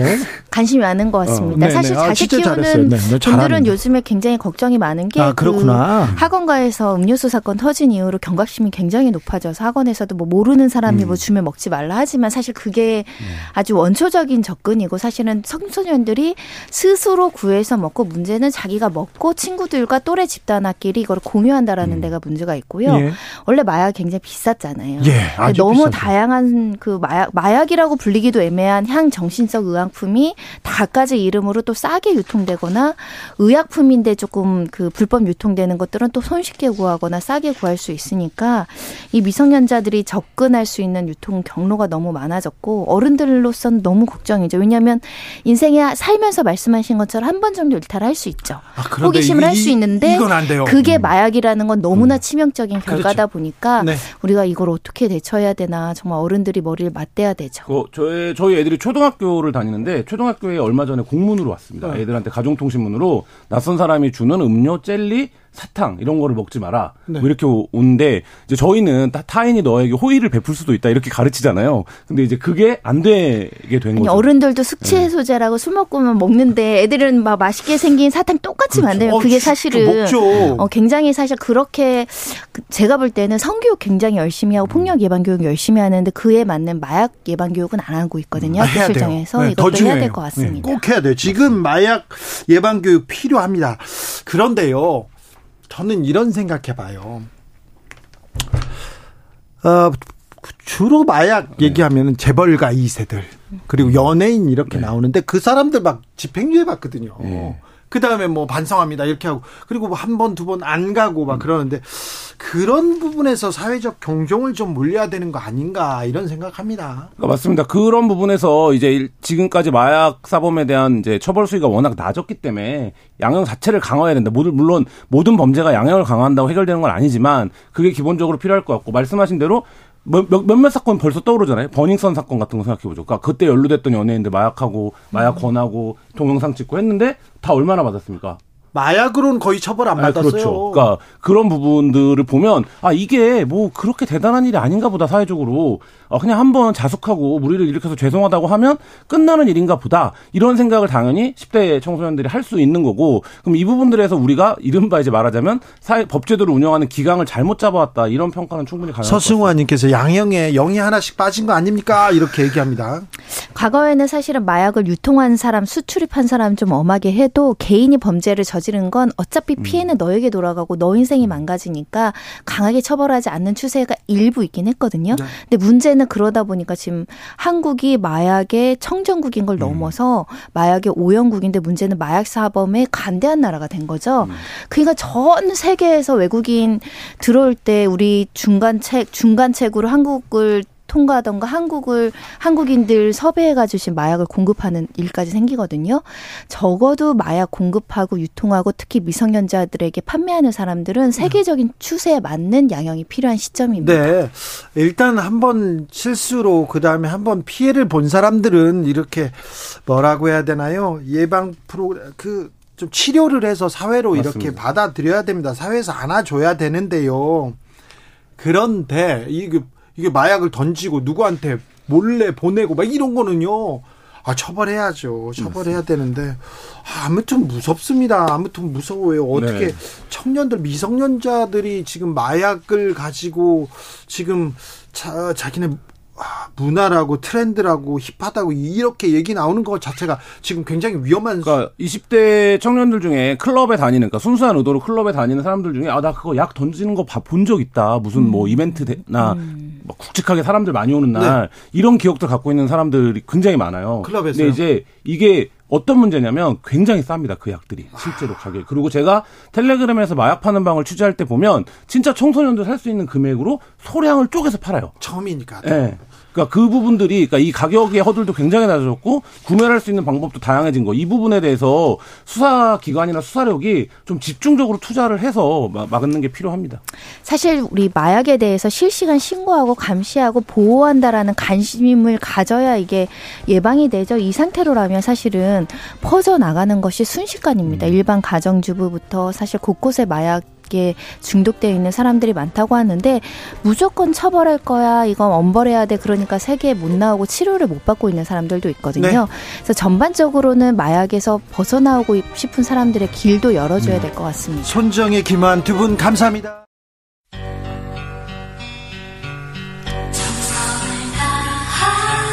정성을 다하는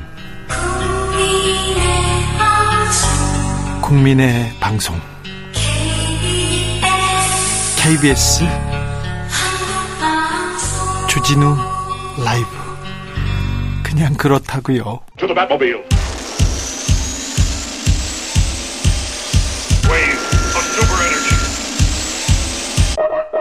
주기자의 1분. 윤석열 대통령이 미국에 있습니다. 그런데 미국에서 뉴스는요, 바이든 대통령의 대권 선언, 그리고 독수리 이야기로 채워져 있더라고요. 미국 미주리주 세인트리스시 보호소에 있는 올해 31살 된 수컷 흰머리 수리 머피. 머피는요, 온라인에서 돌멩이를 가져다가 진짜 알을 품는 것처럼 지극정성으로 돌봐가지고 화제가 된 새입니다. 그런데요, 머피는 아, 여느 부모새처럼 땅을 파고 둥지를 만든 뒤에 알을 품어야 되는데 돌을 가져가지고 돌을 갖다 품어요. 그리고 몇 시간마다 조심스럽게 정성껏 돌려서 다시 품고 평소에 온화한 성격인데 누가 다가오면 막 큰 소리로 위협하고 막 쫓아내고 그런답니다. 자기 돌을 자기 알이라고 생각하나 봐요. 보호소 대표가 머피는 한 번도 애 새끼를 낳은 적이 없고요. 최근에 암컷 하고 짝짓기를 한 적도 없다고 합니다. 그런데 이런 일을 했다고 뉴욕타임스에 밝혔는데 본능적으로 머피는 아이를 보호하고 사랑하도록 태어난 겁니다. 생명체는 그랬을 거예요. 아빠가 되고 싶은 머피의 간절한 바람 하늘이 들어준 걸까요? 어, 지난 2 일에 생후 1, 2주밖에 안 되는 아기 새가 보고소에 왔습니다. 폭풍우를 만나서 어, 나무에서 떨어진 독수리가 구조된 겁니다. 사육사들이 새끼가 구조되자마자 머피를 아버지로 삼았습니다. 머피는 돌과는 떨어지지 않으려고 계속 품어요. 그런데 새끼는 또 데려다가 보살핍니다. 이렇게 먹이를 쪼아서 먹이고 그러고 있습니다. 돌보고 있어요. 보호소 페이스북에 이런 글이 써, 써 적혀 있습니다. 꿈을 훔치게 놔두지 마세요. 당신이 믿는다면 바위는 알이 될 수 있습니다. 그리고 헌신적인 아빠는 기적을 행할 수 있습니다. 와, 감동적이고 아름답습니다. 동화 같습니다. 현실로 돌아와 볼까요? 윤석열 대통령 얘기 안 할게요. 네. 잘 아시겠죠? 네. 어제 인천지검은 남자친구와 강원도에 놀러 갔다가 생후 3개월 된 아들을 호숫가에 버린 20대 엄마를 살인미수죄로 구속 기소했습니다.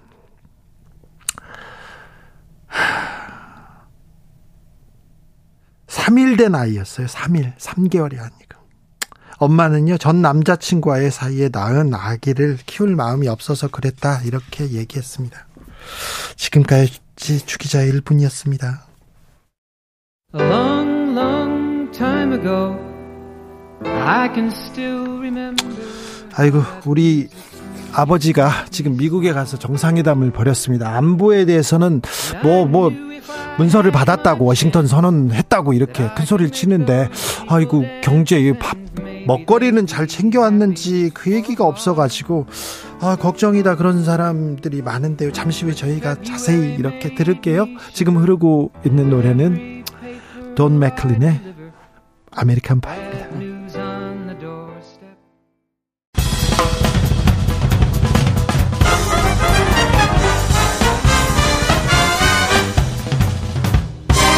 훅 인터뷰. 훅 인터뷰 이어가겠습니다. 한미 정상회담 마무리됐는데요. 안보 현안 얘기는 나오는데 경제 이슈는요. 민생 현안들은 테이블에서 어떻게 오갔는지 좀 분석해 보겠습니다. 전 국립외교원장 김준영 한동대 교수 모셨습니다. 교수님 어서 오십시오. 네, 안녕하십니까. 한미 정상회담 어떻게 보셨습니까? 결과 좀 총평해 주십시오. 전반 일본처럼 뭔가 빈잔이었다. 빈잔이었어. 반잔도 아니고 빈잔이었다고 생각합니다. 그러나 네. 우리가 걱정했던 러시아와 중국 그 부분을 말했던 대로 그대로 넣어서 큰일 날 뻔했던 부분은 공동 성명에서 빠져서 네, 얘기 없더라고요. 천만 다행이다. 천만 다행이다. 네. 그래도 불씨는 남았다. 예, 예. 알겠습니다. 아, 천만 다행이다. 하지만 뭐 얻은 건 별로 없습니까? 아니 이 워싱턴 선언에서 네. 아니 북 핵 협의체도 만들고 문서화했다 뭐 이런 얘기 다 나오던데요. 네. 이거 좀 잘 잘 이해하셔야 됩니다, 정치자분들. 네. 자, 우리가 보통 해구산이라고 얘기합니다. 네. 그 우리가 비, 정치적으로 또는 일상적으로 해구산. 그러니까 네. 우리는 핵이 없지만 네. 미국의 핵무력에 의해서 우산처럼 보호받는다는 뜻입니다. 네. 근데 이게 이게 군사적인 걸로 확정이 되면 이걸 확장 억제라고 그럽니다. 근데 네. 확장 억제는 해구산도 있지만 재래식 무기나 이런 것들을 통해서도 또 전략 자산을 통해서도 얼마든지 할 수 있습니다. 근데 우리가 근데 해구산이라는 거는 전쟁이 나기 전에는 100% 확신할 수가 없습니다. 아니, 그럼요. 이건 심리적인 거고 사실 한미 동맹의 신뢰에 맡겨야 되는 부분이 있습니다. 예, 그렇죠. 그런데 자꾸 우리는 그 부분이 불안한 거예요. 네. 특히 보수 정부인 윤 정부가 네. 동맹을 최고로 치면서도 미국 동맹을 잘 못 믿는 모습이 있는 거죠. 그렇죠. 각서 써줘 이거잖아요. 예, 지금. 그건데 이게 제가 미국 쪽에서 얘기를 듣는 건 지난 1년 동안에 도대체 윤석열 정부의 사람들은 다 아는 단어가 이거밖에 없어? 확장 억제, 확장 억제, 확장 억제. 실제로 거의 모든 것에 올인한 겁니다. 그러니까 경제 문제라든지 다른 문제는 우리가 미국과 협상해서 뭘 미국을 설득시키지 않아, 않았고요. 네. 전혀. 네. 오히려 일본이나 미국처럼 미국이 원하는 것, 일본이 원하는 것들을 주고받고 없어요. 예, 주고받고 없이 우리가 사실 다 해준 거고요. 예. 심지어 우리한테 문제가 되고 있는 IRA나 그죠 예. 배터리나 예. 또는 반도체 부분도 싸운 흔적이 없거든요. 예, 이번에 테이블 안 음. 올라왔습니까? 이게 미국에도 민감하고 사실상 미국과 치열한 협상을 통해서 얻어내야 되잖아요. 왜냐하면 그렇죠. 미국은 이미 법안으로 나간 거니까. 네. 우리가 그거를 뒤집어야 되는 거잖아요. 그렇죠. 구멍을 내야죠. 구멍, 그런데 그 얘기를 해서 미국과 논쟁을 했다는 흔적이 전혀 없습니다. 아, 그래요? 그러니까 이걸 종합하면 확장 억제를 위해서 올인했다. 그리고 받아온 것이 종이 조각이다. 잠시만요. 이 각서 하나 받아오기 위해서 이거 반도체 뭐뭐 뭐 IRA 전기차 이런 얘기는 하지도 못했습니까? 하지도 못했습니다. 왜냐하면 정부가 이게 이제 기회가 몇 번 있었죠. 작년에 바이든이 왔을 때 우리가 실제적으로 133조 관련된 예, 네. 관련된 그 천억 천억 달러가 넘습니다. 네. 그걸 투자할 때도 우리가 조건을 안 붙였습니다. 예를 들자면 우리가 투자하는 대신에 우리는 미국에서 생산된 것과 똑같은 지위를 주라. 이건 충분히 걸 수 있는 조건이었거든요. 당연하죠. 우리가 이거 우리가 네. 투자할 테니까. 네. 그러니까 이 부분은 너네들이 좀 충분하죠. 보장해 줘야 된다. 네. 근데 그걸 안 했습니다. 그런데 그래서 IRA하고 반도체 법안을 통과시키는 걸 그대로 벗고 우리가 그대로 뒤통수를 맞았고 정상회담 지난주에 예. 우리나라 차들이 다 배제됐지 않습니까? 배제됐어요. 그러니까 안 싸운 거예요.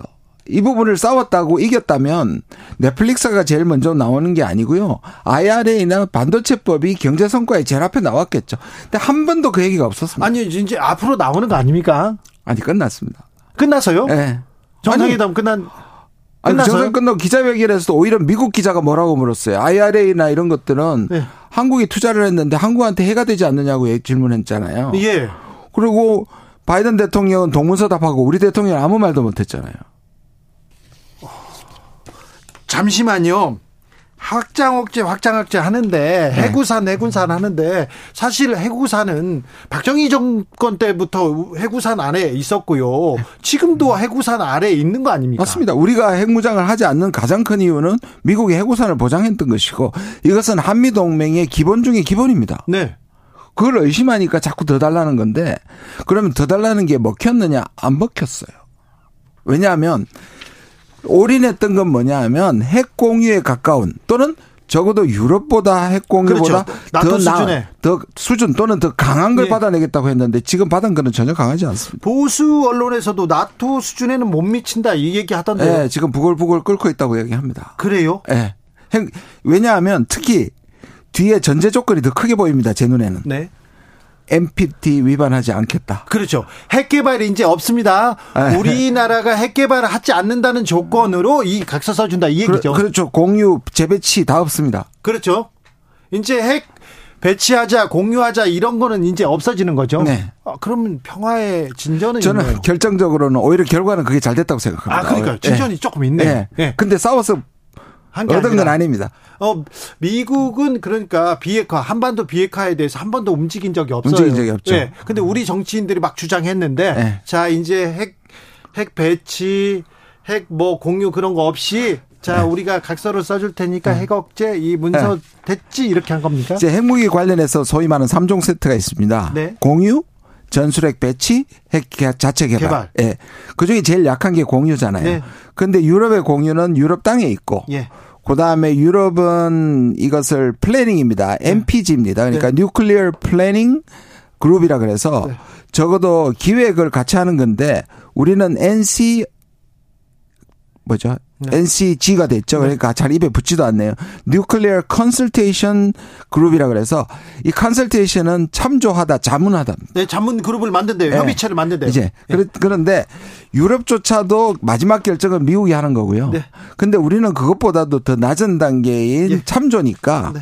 사실상에 받아온 거는 그래서 아까 보수 신문지에서도 못 미친다고 얘기하는 이유입니다. 근데 며칠 전에 어, 안보실 1차장은 그에 준하는 것을 얻어낸다고 호언장담했었거든요. 그런데 네 다, 다행인지 몰라도 아무튼 결과는 다행입니다. 네, 그렇습니까? 저는 아, 뭐. 한 1분 전에 CNN에서 어, 윤석열 대통령이 만찬장에서 American Pie를 불렀다. 이 CNN에서도 보도하면서 앵커하고 기자가 크게 웃더군요. 네, 예, 예. 분위기는 좋았나 봐요. 예. 자, 그런데요. 교수님, 저는 이거 구, 저는 좀 좀 자존심 상했어요. 바이든 음. 대통령하고 윤석열 대통령하고 앉아 있는데 일본과의 관계를 개선해 준 거, 외교적 결단해 줘서 감사하다. 이걸 조 바이든이 얘기하더라고요. 네. 왜 일본과의 관계에 대해서 조 바이든이 감사를 해요? 지금 미국의 자세를 보면 자, 아, 우리가 배우다. 라고 네. 얘기하고 있는 거죠. 그러니까 지금 어, 윤 대통령이 외신 인터뷰하면서 일본에 대해서 굉장히 뭐 역사적인 그 논쟁이 될 만한 발언을 한 것 자체가 네. 미국 가면서 왜 일본 얘기를 했을까? 다 이게 그렇죠. 일본 미국한테 잘 보이려고 그렇죠. 거예요. 그래서 미국이 원하는 바를 들어줬는데 그러면 100번 양보해서 그러면 우리가 얻어내는 게 있어야 될 텐데 계속 반복하지만 그것도 제대로 못 얻어냈고 처음부터 다 우리가 원하고 우리 현안을 얻어낼 생각이 없었다고 보는 거죠. 아니요. 지금 우리 기업들이 가서 또 거기에서 투자하겠다고 뭐 SK 투자한다 뭐 얘기 나오는데. 더 투자 아마 나올 거예요. 예. 네. 더 나옵니까? 더 나올 수도 있죠. 아니요. 인플레이션 감축법, 반도체법, 자동차, 전기차 얘기가 네. 아직은 지금 대통령이 미국에 계시잖아요. 네. 뭔가는 가져오시겠죠. 이번에는 끝났습니다. 제가 다시 말씀드리잖아요. 끝났습니다. 아니 그 전에 바, 라는 게 없으신 것 같아요. 너무 소박하신 것 같아요. 외교는 그러면 안 되잖아요. 안 되죠.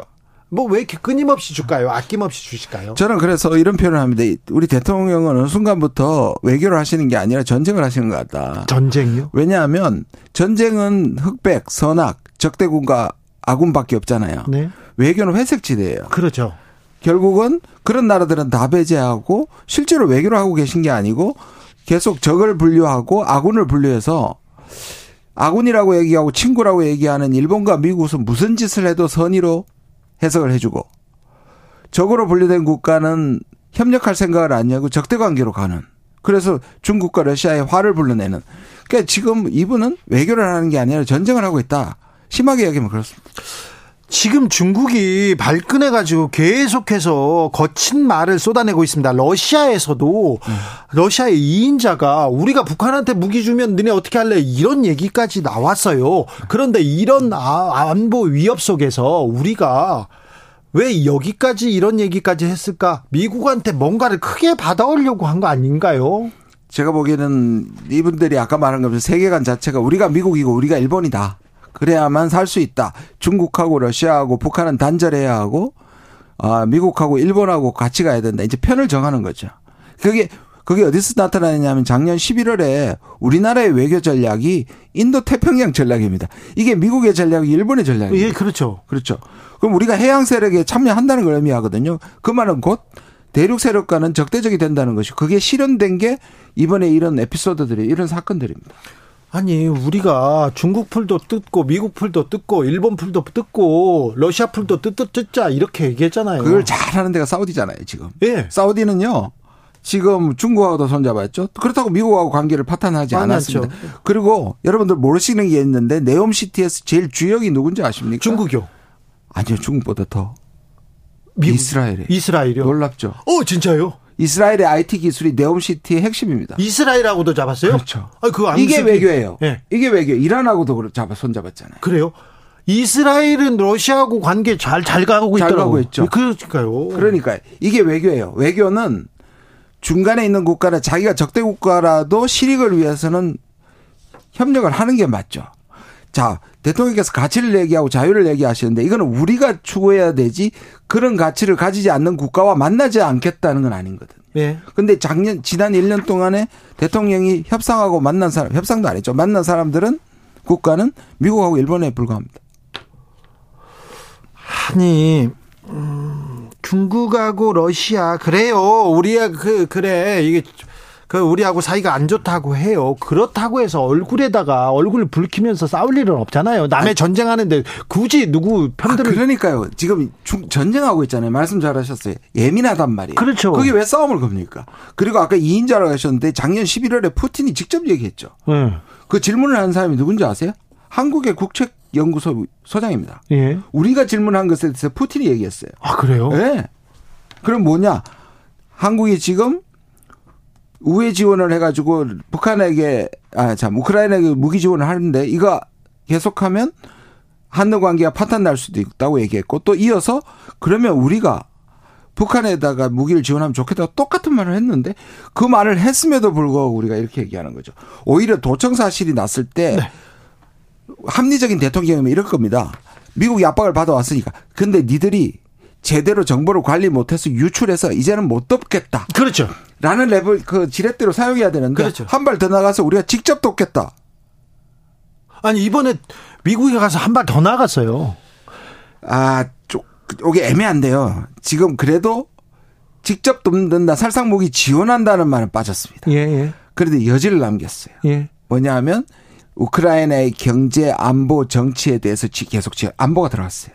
아. 그러니까 여지는 열어놓고 중국과 러시아가 너무 강하게 나오니까 약간은 이번에는 속도 조절하는 것 같은데 꺼진 불신은 아닙니다. 네. 그래도 공동 성명에 그게 안 들어간 게 다행입니다. 아, 그래요? 대만도 마찬가지입니다. 대만도 대만 해협의 평화와 안정이라는 것 들어갔는데 그러니까 그걸 끝나고 그다음에 이제 문제가 됐던 무력에 대한 현상 변경은 인도 태평양하고 연결시켰어요. 대만하고 안 연결시키고. 네. 그래서 요것도 피해 가긴 했는데 여전히 여지가 남아 있다. 지금 중국이나 러시아가 아마 곧 반응이 나올 것 같은데요. 중국, 러시아하고 그러니까 미국 한미 정상회담 하는데 중국, 러시아하고 이렇게 얼굴을 붉힐 필요가 있을까요? 중국은 우리하고 지금 관계 개선하고 우리가 네. 시진핑 주석 방한해 주세요 이렇게 초청했다면서요. 아니 그뿐 아니라 이 직전에 장 지난주입니까 지지난주에 LG 공장 현지 공장을 시진핑이 방문했어요. 맞아요. 방문해 가지고 격려했단 말이에요. 그렇죠. 그리고 그뿐만 아니라 또안 안 알려진 게 뭐냐면 중국 외교부가 포스코 사람들을 초청해 가지고 극진하게 대접하고 중국 외교부 홈페이지에 한중국 협력의 상징으로 포스코를 올렸어요. 예. 그런데 그 얘기를 한 겁니다. 대만을. 예. 예. 그러니까 선의의 손을 내미는 것에 거의 뺨때기를 때렸다. 그래서 중국에서 뭐냐? 어, 한국이 왜? 그렇죠. 지금 왜? 한국에 무슨 이익이 있어서 이렇게 하지? 중국이 엄청나게 의아해하고 동시에 격분하고 있습니다. 왜 그럴까요? 그래서 저는 미국에서 어떤 보따리를 들고 오려고 이렇게 아, 자 중국, 러시아를 막 팽개치고 이렇게 미국한테 갔을까 그랬는데 어, 중국에서 외교부 대변인이 마오닝 외교부 대변인이 정례 브리핑에서 워싱턴 선언을 비판하고 나섰습니다. 한반도 비핵화 배치된다. 결연히 반대한다. 이렇게 얘기했습니다. 네. 긴장을 조성하고 위협을 과장해서는 안 된다. 이렇게 얘기해요. 그 워싱턴 선언을 또 이틀 전에 미국이 중국한테 오히려 알려줬습니다. 네. 너 당신들 자극하는 게 아니다. 네. 미국은 오히려 수위 조절하고 있는데 한국이 저렇게 막 나가는 겁니다. 그렇습니까? 네. 미국도 그러는데 네. 아.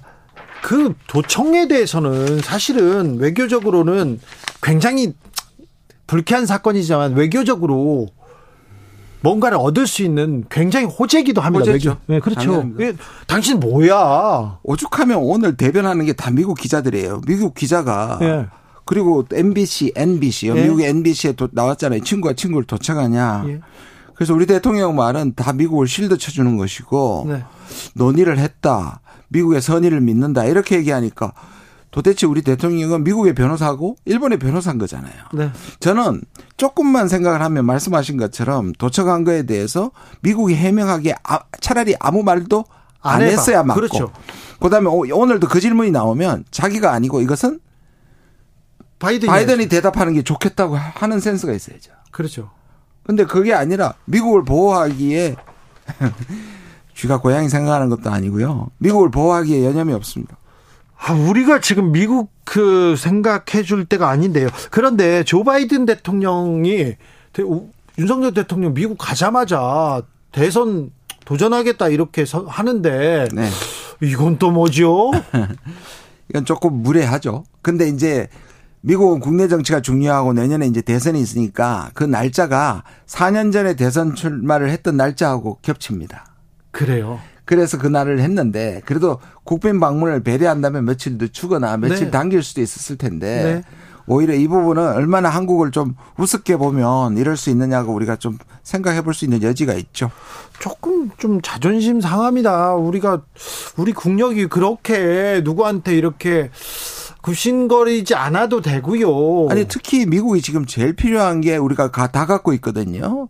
바이오 분야, 그 다음에 우리 BBC라고 얘기하죠. 바이오 부분, 그 다음 배터리 부분, 그 다음에 칩, 반도체 부분에서 미국이 절실히 필요한 걸 우리가 갖고 있는데 이거를 다 내주고 하나도 지렛대로 사용하지 못한다는 거는 사실 말이 안 됩니다. 아니 남녀 관계도 밀당이 있는데 우리가 러시아나 중국한테 조금 우호적인 우리는 북한 때문에 이 음. 중국 러시아하고 잘 지내야 된다. 어쩔 수 없다. 봐달라 이렇게 하고 그 저쪽으로 가면 오히려 미국이 야 좀 손잡을 거 아니에요. 네. 러시아 사람들이 한국을 얼마나 좋아하는지 압니까? 어, 그러니까요. 러시아가 한국에 대한 한국에 대한 호감도를 조사하면 평균 90%가. 그러니까요. 네. 저 지나가는데 한국에서 왔다니까 러시아 여자들 사진 찍자고 그랬어요. 한국 식품도 좋아하고 향타 여러분 이 한국의 한 라면은 러시아 사람들이 1년에 6억 2천만 개씩 먹고 있습니다. 아, 참. 아니, 그래도 하루 이틀 남았으니까 더 받아오시겠죠. 뭐, 뭔가 있겠죠. 자꾸 그렇게 기대하지 마시라니까요. 그, 렇습니까 네. 아, 교수님 좋은 얘기도 좀 해주세요. 저도 하고 싶은데 거짓말을 할 수는 없지 않습니다. 저도 국민의 한 사람으로 걱정이 태산입니다. 그, 렇습니까 네. 네. 일본한테는 왜 그럴까요? 미국한테는 그렇다고 치고 왜 우리는 일본한테 이렇게 저작합니까? 그러니까 저는 이게 신뢰의 문제가 아니고 아까 그랬잖아요. 외교를 하는 게 아니라 전쟁을 하고 있다고 말씀드린 이유가 뭐냐면 이거는 이념입니다. 그러니까 세계를 다 둘로, 둘로만 나누는 겁니다. 그러니까 아니 세, 세상이 선악으로 구분이 됩니까? 그렇게 구분을 하고 있다니까 근데요. 그러니까 시득은 다 빠져나가는 거죠. 네. 여기까지 듣겠습니다. 네. 또 배우겠습니다. 아, 김준영 한동대 교수였습니다. 감사합니다. 감사합니다. 정치 피로, 사건 사고로 인한 피로, 고달픈 일상에서 오는 피로. 오늘 시사하셨습니까? 경험해보세요. 들은 날과 안 들은 날의 차이. 여러분의 피로를 날려줄 저녁 한 끼 시사. 추진우 라이브.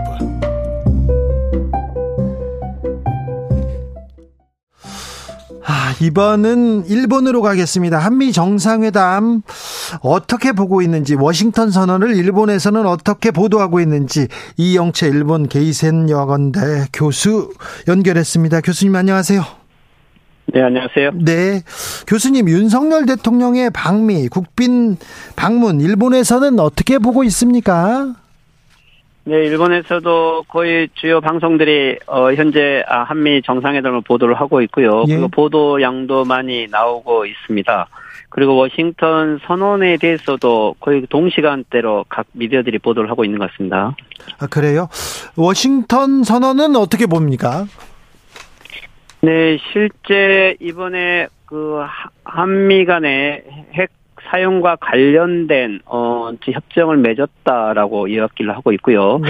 그렇지만 어 여기에 획기적이고 또한 어뭐 핵 공유를 하게 된 것은 사실이지만 어 명확 한 구체적인 어, 진전이라고 보기는 어려울 것 같다. 어, 저기 여러 코멘트 코멘트 하는 분들을 보더라도요. 이 핵 사용과 관련한 어, 의사 결정에 한국이 직접 관여하게 되지는 않은 것 같다. 또 구체적인 안은 아직 나오지 않았다고 해서 오히려 이 한국이 어, 핵 억지를 요구하고 있는 것에 대한 한국을 오히려 더 진정시키고 안정시키려고 하는 것이 목적이 아니었는가 이렇게 조금 분석을 하고 있는 것 같습니다. 아, 한국을 좀 달래려고 핵을 뭐 배치한다, 핵을 개발한다 이렇게 주장하는 한국의 그 생각들을 그런 의견을 좀 달래기 위해서 이런 안이 나왔다 이렇게 보고 있는 거네요.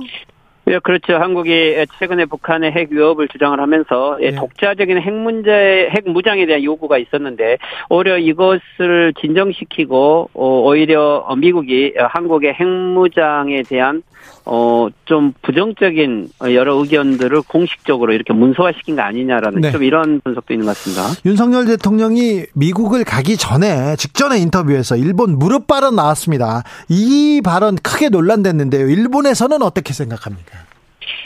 네, 일본에서 뭐 주요 정치가들이 이 문제를 공식으로 언급한 것은 없는데 일본 야후의 SNS에서는 이게 많이 문제가 되었었습니다.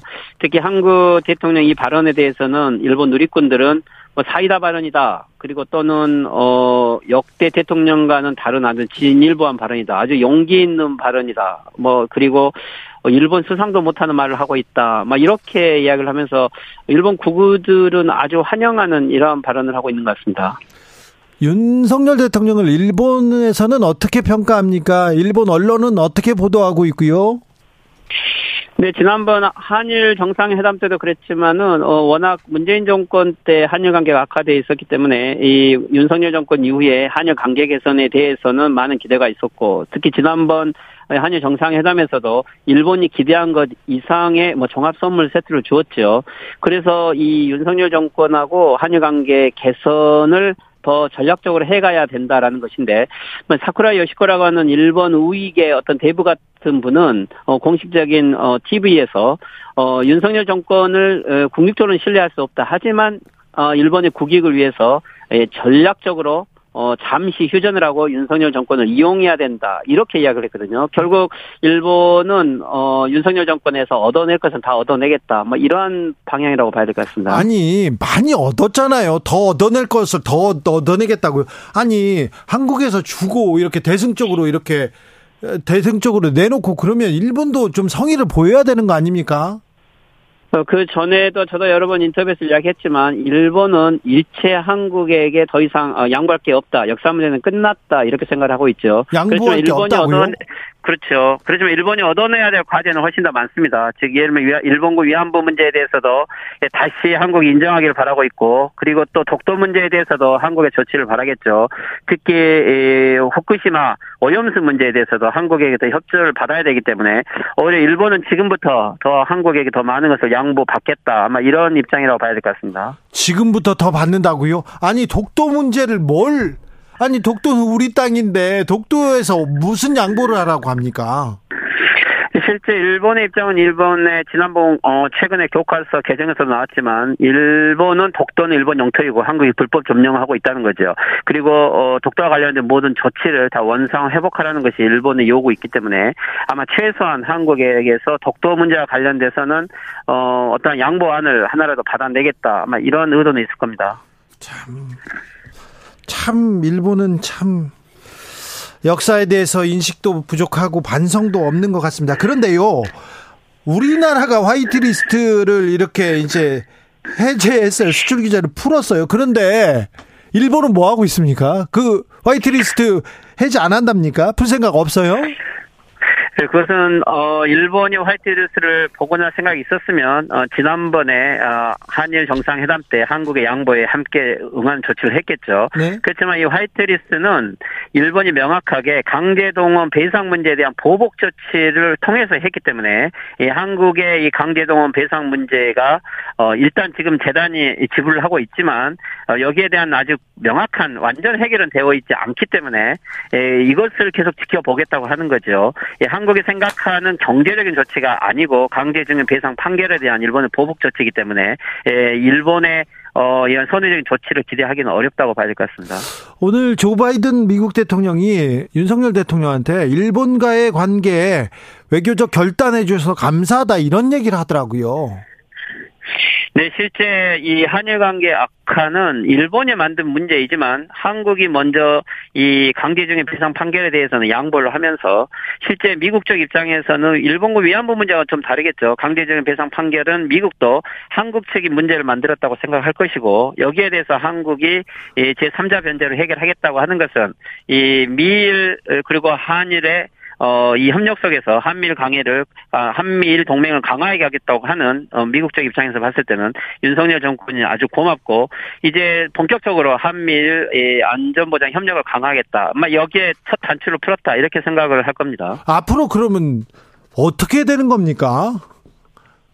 네, 실제 미국의 가장 큰 전략은 중국을 어, 군사적으로도 경제적으로 봉쇄하는 건데 그때 하지만 실제 미국은 지금 동아시아에서 그럴 만한 경제적이고 어, 정치적 여유가 없지요. 네. 이것을 일본과 한국을 전면에 세워서 중국을 봉쇄하겠다는 건데 뭐 여기에 일본만은 가지고는 부족을 했고 윤석열 정권이 등장으로 한국이 일본보다 더 전면에 서고 있기 때문에 아마 미국에서는 어, 이 한국과 일본의 협력으로 어, 미국의 국익을 대변해서 중국과 대응해주는 이, 이 한국의 윤석열 정권이 무엇보다 고맙겠죠.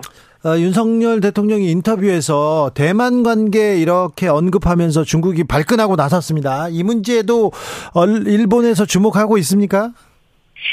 네, 그렇죠. 일본도 어, 실제는 대만 문제로 중국과 대립은 하고 있지만 그렇지만 지금 현재 일본은 중국과의 관계 개선과 그리고 중국과의 경제적인 수출을 더 증대하고 있고 관광객도 많이 받고 있습니다. 예. 어, 그렇지만 오히려 한국은 실질적으로 대만 문제에 직접적인 관계가 없음에도 불구하고 일본보다 더 중국을 자극하는 대만 발언으로 이 한중 경제 관계를 더 악화시키고 있는 것은 실제 일본도 하지 않고 있는 외교를 한국이 더 훨씬 작적으로 하고 있는 것은 위험하다고 봐야 될 것 같습니다. 일본을 보면서 좀 더 냉철하게 중국 외교를 판단할 필요가 있을 것 같습니다.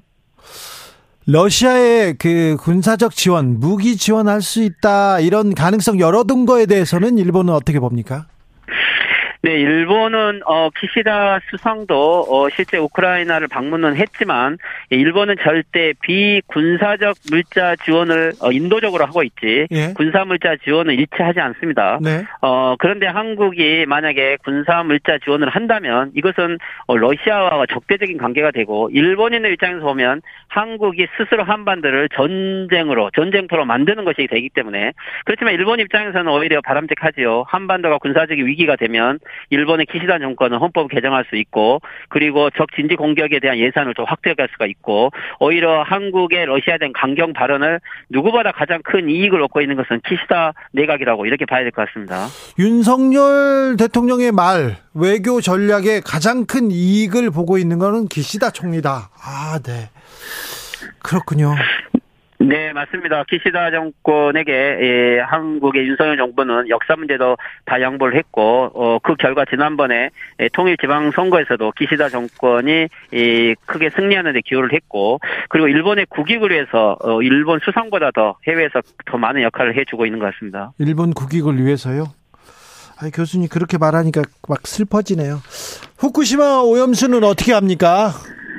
네, 후쿠시마 오염수도 5월 어, 연휴 이후에 이제 어, 공식적으로 6월 초가 되기 전에 일본 정부는 방류를 하겠다고 이렇게 이야기를 하고 있고요. 어, 그래도 지금까지 이 해외에서 이 한국 정부가 반대 입장을 표명해 왔기 때문에 일본이 신중해 왔던 것인데 어, 윤석열 정부가 여기에 대해서 강력한 반대를 할 수 있을지 오히려 이해를 한다라는 표현들이 있기 때문에 어, 일본이 이게 찬스라고 볼 것입니다. 어, 그런 의미에서 이 후쿠시마 오염수 문제는 이 한국에서 훨씬 더 시민단체들이나 환경단체들이 적극적으로 한국 정부에 대해서 압력을 가하는 이러한 조치를 해야 될 것 같습니다. 그 피해는 한국의 어민들이고 한국의 국민들에게 올 거라고 이렇게 봐야 될 것 같습니다. 일본의 시민단체는 어, 뭐 어떻게 활동하고 있어요? 네, 일본의 시민단체들도 예, 적극적으로 반대를 하지만, 어, 그렇지만 이제 주된 이유가, 어, 해외 정부나 해외에서도 반대 입장이 있다는 것을 근거로 삼고 있는데, 한국 정부가 여기에 대해서 구체적인 반대를 하고 있지 않으면, 오히려 일본의 시민단체들도 고립되는, 뭐, 이러한 어, 정세로 봐야 될 것 같습니다. 아, 그렇죠. 네. 목소리를 내야 되는데. 말씀 잘 들었습니다. 네, 수고하십시오. 이영채 일본 게이산 여학원대 교수였습니다. 속보 말씀드리겠습니다. 간호법, 의료법이 국민의힘 퇴장 속에서 국회 본회의를 통과했습니다. 재석 181명 중 찬석 179표, 기권 2표로 가결됐습니다. 법안 제정에 반대해온 국민의힘 의원들은 김예지 의원과 간호사 출신인 최현숙 의원을 제외하고는 표결에 참여하지 않았습니다. 한편 현재 의료인의 범죄 행위 처벌을 강화하는 내용의 의료법 개정안도 국민의힘 표결에 불참한 가운데 재석위원 177명 중 찬성 154표, 반대 1표, 기권 22표로 본회의에서 가결됐다는 거 알려드립니다. 교통정보센터 다녀오겠습니다. 김민혜 씨.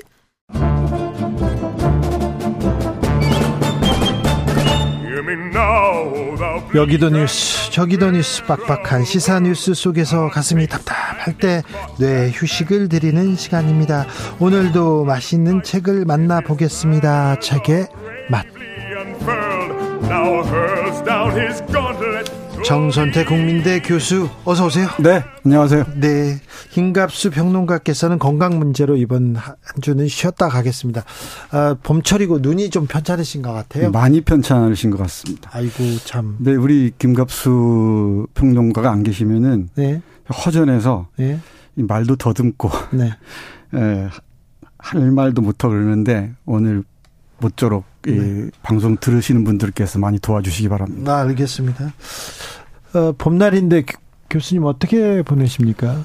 어, 일삼아 산책하는 거. 네. 그리고 어, 책 보는 거. 그게 네. 전부입니다. 산책을 어떻게 하면 됩니까? 산책의 기술을 좀 알려 주십시오. 제가 그 재작년쯤부터 차를 거의 끊었어요. 자동차를. 네. 그러다 보니까 하염없이 걷게 돼요. 네. 자동차에 묶여서 못하는 해찰도 많이 하게 되고 그러다 보니까 하루에 만 번은 거뜬하게 걷게 되더라고요. 네. 그러니까 그게 그걸 1년 가까이 하다 보니까 저도 모르는 사이에 이 몸의 그 컨디션이 아주 많이 올라오는 것 같습니다. 아, 그렇습니다. 네. 일삼아 걷습니다. 일삼아 걸어요? 네. 네네. 봄이 걷기가 좋아요. 좋아요. 네. 음. 금 같은 봄밤에 좀 걸으셨으면 좋겠습니다. 오늘은 어떤 책 읽어볼까요? 네, 오늘은 러시아의 뭐 걸출한 작가죠. 네. 어, 니콜라이 고골의 검찰관입니다. 아, 검찰관. 민음사에서 나온 그 책 이렇게 네. 읽었던 기억이 있는데 요즘 어. 이 방송 들으시는 분들이 꼭 읽으셨으면 싶어서 네. 골랐습니다. 아 그렇습니까? 네. 아 요즘 이 왜이 책을 읽으라는지 네. 재밌어요, 그냥 네, 책이. 재밌습니다. 네. 니콜라이 고골은 뭐 러시아의 대문호인데 제가 이 책을 고른 이유가 여러 가지가 있는데 예, 일단 그 니콜라이 고골의 그 출신 문제입니다. 네. 니콜라이 고골이 우크라이나 출신이에요. 네. 1809년에 예, 태어났는데 우크라이나에 태어나서 이제 작가 생활은 전반기에는 우크라이나 자신의 고향 얘기를 많이 작품으로 쓰고요. 네. 중반기 후반기에는 빼제르부르크에 부르크에 가서 예, 러시아 얘기를 많이 쓰는데 예, 우크라이나가 요즘 힘든 상황 아닙니까? 네. 니콜라이 곡을 읽으시면서 어, 우크라이나도 생각하시고 네. 그 러시아와 우크라이나 우크라이나 관계도 어, 이해하셨으면 좋겠, 좋겠다 싶어서 골랐습니다. 오늘날 정치하고도 묘하게 좀 맥락이 좀 다 있습니다. 묘한 게 아니고 아주 많이 네. 관점에 따라 다르긴 한데 에, 많이 닮았습니다. 어, 이 검찰관 이 작품은 체오프 체오프에 뭐 음. 조금 도움을 받았다고 해야 되나요? 뭐 얘기를 조금 하다가 하고 쓴 것 같아요. 음, 체오프이 아니고 푸시킨이죠. 아, 푸시킨입니다. 네. 네. 푸시킨의 10년 어, 후배 늦게 태어났는데요. 네. 이 글감이 없어서 네. 이 고골이 고민했던 모양이에요. 네. 이 사람들을 웃기면서 네. 이 짜르 체제 하에 이 러시아를 아 좀 비판하고 싶다라고 고민하고 있었는데 아무래도 그 소재가 떠올리지 않았던 모양이죠. 네. 그랬더니 푸시킨이 뭐 대가죠 누가 뭐래도 네.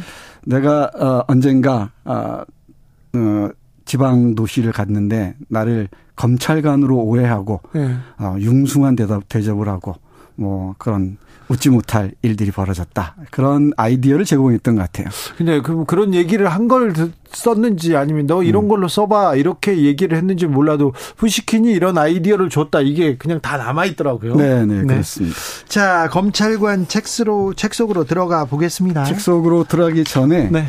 이 제목이 검찰관이잖아요. 네. 근데 검찰관은 등장하지 않습니다. 네. 이 제목부터가 아이러니하죠. 검찰관이라는 게 음. 옛날에 암행어사하고 암행어사 비슷, 비슷하게 생각하시면 됩니다. 네. 어, 동네마다 이렇게 가서 뭐잘 음. 되고 있는지 이렇게 봐주는 그런 관리가 있었나 봐요. 네. 그러니까 짤을 그러니까 황제의 특명을 받아서 네. 지방의 부패를 감시하는 어, 그런 그 시스템 같은 게 있었던 모양이죠. 네. 우리 암행어사 제도와 비슷하게. 예. 근데 이 러시아에서도 그 공포 정치 체제 하였어요. 예. 니콜라이 있을 때 예. 그런 그 무시무시한 감시와 검열이 있었던 것 같죠. 예. 그러니까 어, 검찰관이 떴다 하면은 예. 뭐 벌벌 떨어요. 온 동네가 예. 어, 벌벌 떠는 그런 상황이었던 것 같습니다. 네. 그러다 보니까 검찰관을 둘러싼 뭐 소문도 많았고 거짓말도 많았고 또 그 행세하는 사람도 많았겠죠. 네. 그 역사적 그 사회적 백그라운드를 이해하시면은 훨씬 흥미로울 겁니다. 네. 일단 검찰관은 등장하지 않습니다. 네. 이 왕상과도 같은 헛것과도 같은 네. 이 검찰 어, 흘레타니 스콥스키 예. 스콥스키 예. 이 이름이 좀 어렵습니다만은 예. 흘레스타코프 어, 예. 흘레스타코프라는 허상의 그 검찰관이 등장해서 작은 도시를 발칵 뒤집어 놓습니다. 네. 이 소설 맨 앞에 이 헌사라 그러죠. 네. 헌사처럼 한 줄이 짧게 적혀 있습니다. 러시아 속담인데 제 낯짝 비뚤어진 줄 모르고 거울만 탓한다. 네. 아, 이 여기 등장하는 사람들이 한결같이 네. 제 낯짝이 비뚤어진 자들입니다. 그렇죠. 그러니까 부정적인 인물들이에요. 나와가지고 남탓만 해요. 네. 그러니까 시, 장이든뭐 판사든 병원장이든 우체국장이든 그야말로 이 탐관 우리들이고 어, 거짓과 술수, 어, 책략, 네. 똘똘 뭉친 그런 관리들입니다. 부패 관료들에 대한 한판 풍자극입니다. 네. 자, 풍자극인데, 자, 검찰관 속으로 좀 들어가 보겠습니다. 네. 이런 상황에서 예. 클레스토코프라는 네. 어, 14관등, 네. 이 짜르체지아에서는 관등제가 대단히 중요하잖아요. 네. 뭐 코, 코에서도 그렇고 외투에서도 그렇고 이 관등을 하급 하급 관리들이 주로 등장하는데 14관 등이 제일 말단입니다. 네. 이 말단 관리가 어느 소도시에 여, 여관에 나타납니다. 네, 갔어요. 나타났는데 누군가가 아, 저 사람 보아하니까 네. 빼째를 부르고 수도에서 온 어, 검찰관 같아. 네. 암행어사 떴어. 아, 이렇게 암행어사 같아 이렇게 어, 한 거예요. 가짜 소문이 네. 퍼지는 거예요. 네네. 네. 그러니까 어, 이 소문을 들은 시장 이하 네. 그 소도시의 에, 유지들, 그 네. 독재가들, 네. 뭐 이런 이런 사람들이겠죠. 이 사람 바짝 긴장합니다. 네. 그러니까 생각해 보면은 암행어사 아니라 뭐 검찰과 아니라 제 하늘이 떠도 네. 자기 내면에 잘못이 없으면은 두려워할 필요가 없잖아요. 아, 그렇죠. 그러니까 이 어, 흘레스타코프라는 가짜 아, 이 검찰관이 관을 두려워하는 이유는 이 사람들이 다 도덕적으로나 네. 지적으로 네. 뭔가 꿀리는 게 있고 네. 또 저열하다고 네. 저열하다고 할 수가 있죠. 역사적으로 우리나라에도 이런 사건들 많이 왔습니다. 네, 많이 있습니다. 네, 이승만 정부 때도 또 박정희 정부 때도 많았던 것 같아요. 네. 이 그런데 이 검찰관도 과관입니다. 처음에는 이상하잖아요. 네. 돈도 없어서 어, 음식값도 못 내고 있는데 네. 숙박비도 못 내고 있는데 갑자기 네. 어, 자신이 어, 특급 대우를 받는단 말이에요. 네. 그러니까 당황스러울 수밖에. 예. 처음에는 어, 뭐, 어리둥절해서 이리저리 헤매기도 하죠. 네. 그런데 점차 거짓말을 하다 보니까 재밌거든. 네, 재밌죠. 그러니까 자꾸 거짓말을 해나갑니다. 이렇게 사칭을 하게 되는 거죠. 네. 어, 자신이 최고의 작가인 푸시킨을 잘 안다는 등, 네. 아니면 공작이나 백작하고 친하다는 등. 아, 그렇죠. 늘 그 이 내면이 허전한 사람들이 권력이 기대게 돼요. 권력이 기대게 되죠. 그렇죠. 본인 얘기 안 하고 내가 누구 한다. 네. 내가 누구랑 친하다. 옛날에 뭐 했다. 네. 이런 얘기 하죠. 제일 추레하죠. 네. 그러, 그, 그러다가 정작 이 사람 23살밖에 안 먹은 젊은 관리예요. 네. 건달 기질이 농후하죠. 네. 사기꾼 기질이 농후합니다. 근데 여기에서 자기가 조만간 장군이 될 것이다. 네. 이런 뭐 말도 안 되는 허풍을 칩니다. 허풍 치고 이제 뭐 시장 딸한테 정원도 하고 그렇죠. 그, 그, 결국은 시장 딸한테 청원까지 해요. 네. 예, 뭐 기고만장하죠. 예. 그러다 보니까 잘못한 게 아주 많은 이 마을 이 뭐랄까 탐관 오리들이 네. 다 뇌물을 갖다 바치고 아. 일단 뇌물은 거절하겠다 하면서 네. 내가 잠시 꾸겼다. 뭐 그런 얘기 많이 하는 모양이에요. 그렇죠. 아, 네, 네. 네. 나, 나 이거 받는 사람 아니에요. 네. 잠시 뇌물, 내가 여기 왔으니 좀, 네. 뇌물 수수의 수학, 수사학이라는 게 있는 모양입니다. 네. 아, 이건 뇌물이 아니고 제가 네. 잠시 빌리는 겁니다. 그렇죠. 이렇게 얘기하면서 뭐 몇백 불, 몇백 불을 모아요. 네. 그러다가 결국은 도망가 버리죠. 네. 이 도망가고 난 다음에 얼마나 황망하겠습니까? 네. 내가 저렇게 속다니. 네. 이게 속는 사람들의 문제입니다. 속이는 자도 문제지만은 네. 이 속는 사람들도 문제죠. 뭘 좀 바라니까. 그렇죠. 그리고 자기가 또 뭐라고 찔리는 게 있으니까. 찔리고 뭐좀 좀 뭐좀 숨기고 싶은 게 있으니 그렇죠. 이걸 가리고 싶어 하는 거죠. 네. 네. 이런 걸 두고 전문용어로 흘레스타코프 주의 이런 게 있는 모양이에요. 네. 그러니까 이런 거대한 헛것, 네. 거짓, 이 사기에 네. 뭐 무방비 상태로 노출돼 버린 거죠. 그, 그 앞에 무릎을 꿇어 버리는 겁니다. 이, 우리 사회에서도 이런 거대한 거짓, 거짓에 휘둘리고 있는 건 아닌지 한 번쯤은 깊이 생각해 봐야 될 것 같습니다. 그 시대상을 그렇게 보여줬을 거예요. 그때 네. 이제 어, 정치가 안정되거나 네. 아마 지도자가 조금 대표 어, 저 지도자가 훌륭한 사람이면 음. 이런 거잘안 먹힙니다. 음. 그런데 그때 이제 그 짜르가 음. 아, 공포 정치를 하고 있고 네. 그렇게 잘 못하고 있고 그러니까 그래 너 너희만 해 우리도 어, 해 먹어야지. 그리고 다 해 먹고 다 있어요. 예. 네, 그러니까 암행어사가 오니까 음. 어잘 보여 가지고 음. 뇌물 주고 모면하려는 거 아닙니까? 네. 이게 19세기 러시아 얘기지만은 이게 네. 고전인 이유는 어, 현재 맥락에서 어떻게 했느냐에 따라서 네. 훨씬 풍부한 의미를 갖게 되죠. 고전이 네. 100년, 200년 동안 이렇게 살아남는 이유가, 이유가 분명히 있죠. 있습니다. 예. 그 시간의 시련을 통과해야만 네. 고전이 되는 거죠. 시간의 시련을 통과해야 됩니까? 네. 아, 그렇군요. 고전을 읽어야 하는 이유는 분명히 네. 있습니다. 자, 근데 검찰관이 이렇게 네. 딱 나오자마자 음. 어, 그 탐관오리들은 기분 나쁘잖아요. 네, 기분 나쁘죠. 기분 나쁘잖아요. 네. 그러면 이런 거, 이, 이 작가나 이 음. 책에 대해서 좀 탄압을 가했을 것 같은데. 아, 이 1836년에 초연, 그러니까 공연이 됐는데, 네. 처음에는 많은 사람들이 환호했대요. 네. 이 풍자의 미학이라 그러는데, 한마디로 얘기하자면은, 배꽃 잡으면서 웃다가 네. 슬퍼서 웃는. 네. 요즘 흔히 하는 말로 우프다라고 네. 얘기해야 되나요? 많은 그 청중들 그 당시에는 책을 읽는 사람들보다 신문이나 잡지 읽는 사람보다 보다 드라마를 보는 사람들이 훨씬 많았다고 그러죠. 네. 그러니까 수십만 명이 에, 이 봤으니까 많은 영향력을 끼쳤겠죠. 근데 그걸 눈치를 챈 그러니까 웃음을 무기로 해서 어이 사회를 비판하고자 했던 건데 그걸 눈치챈 그 보수주의자들 또는 관료주의자들은 우리 러시아의 엄정한 관료주의를 모독했다는 이유로 어, 이 출판 금지, 네. 공연, 공연 금지를 하죠. 그 반면에 자유주의자들이나 어, 짜르 체질에 비판적이었던 사람들은 환호하게 되고요. 네. 이 그, 결국 그 얼마 지나지 않아서 고골은 어, 외국으로 망명 비슷하게 떠나게 되죠. 네. 네. 아, 참, 한 판에 그냥 음, 뭐라고 해야 되나요? 한 판에 사기극. 예, 네, 사기극을 네. 본 건데 하나 참 그걸 가지고 또 이렇게 아, 뭐 어디까지 이렇게 보내야 되고 그렇습니까? 참 그런데 다른 얘기긴 하지만은 사람이라는 게 좀 이상해서요. 예. 상식적인 눈으로 보면은 전혀 이 설득력이 없는데도 불구하고 요즘 무슨 JMS니 뭐니 이런 뭐 사건들 있지 않습니까? 네. 말도 안 되는 얘기들인데 거기에 말려드는 사람들이 있단 말이에요. 아, 인간이 그렇게 나약한가 네. 봐요. 그래요. 그러니까 인간처럼 뭐 고귀하고 고결한 존재도 없다고 하지만은 또 그만큼 이 취약하고 네. 허술한 점도 있는 것 같습니다. 정명석 씨 그, 그, 설교하는 걸 보지 않습니까? 음. 1분을 볼 수가 없어요. 음. 그 앞뒤 정황도 안 맞고 문장이 안 맞아요. 그, 리고그 편지 보세요.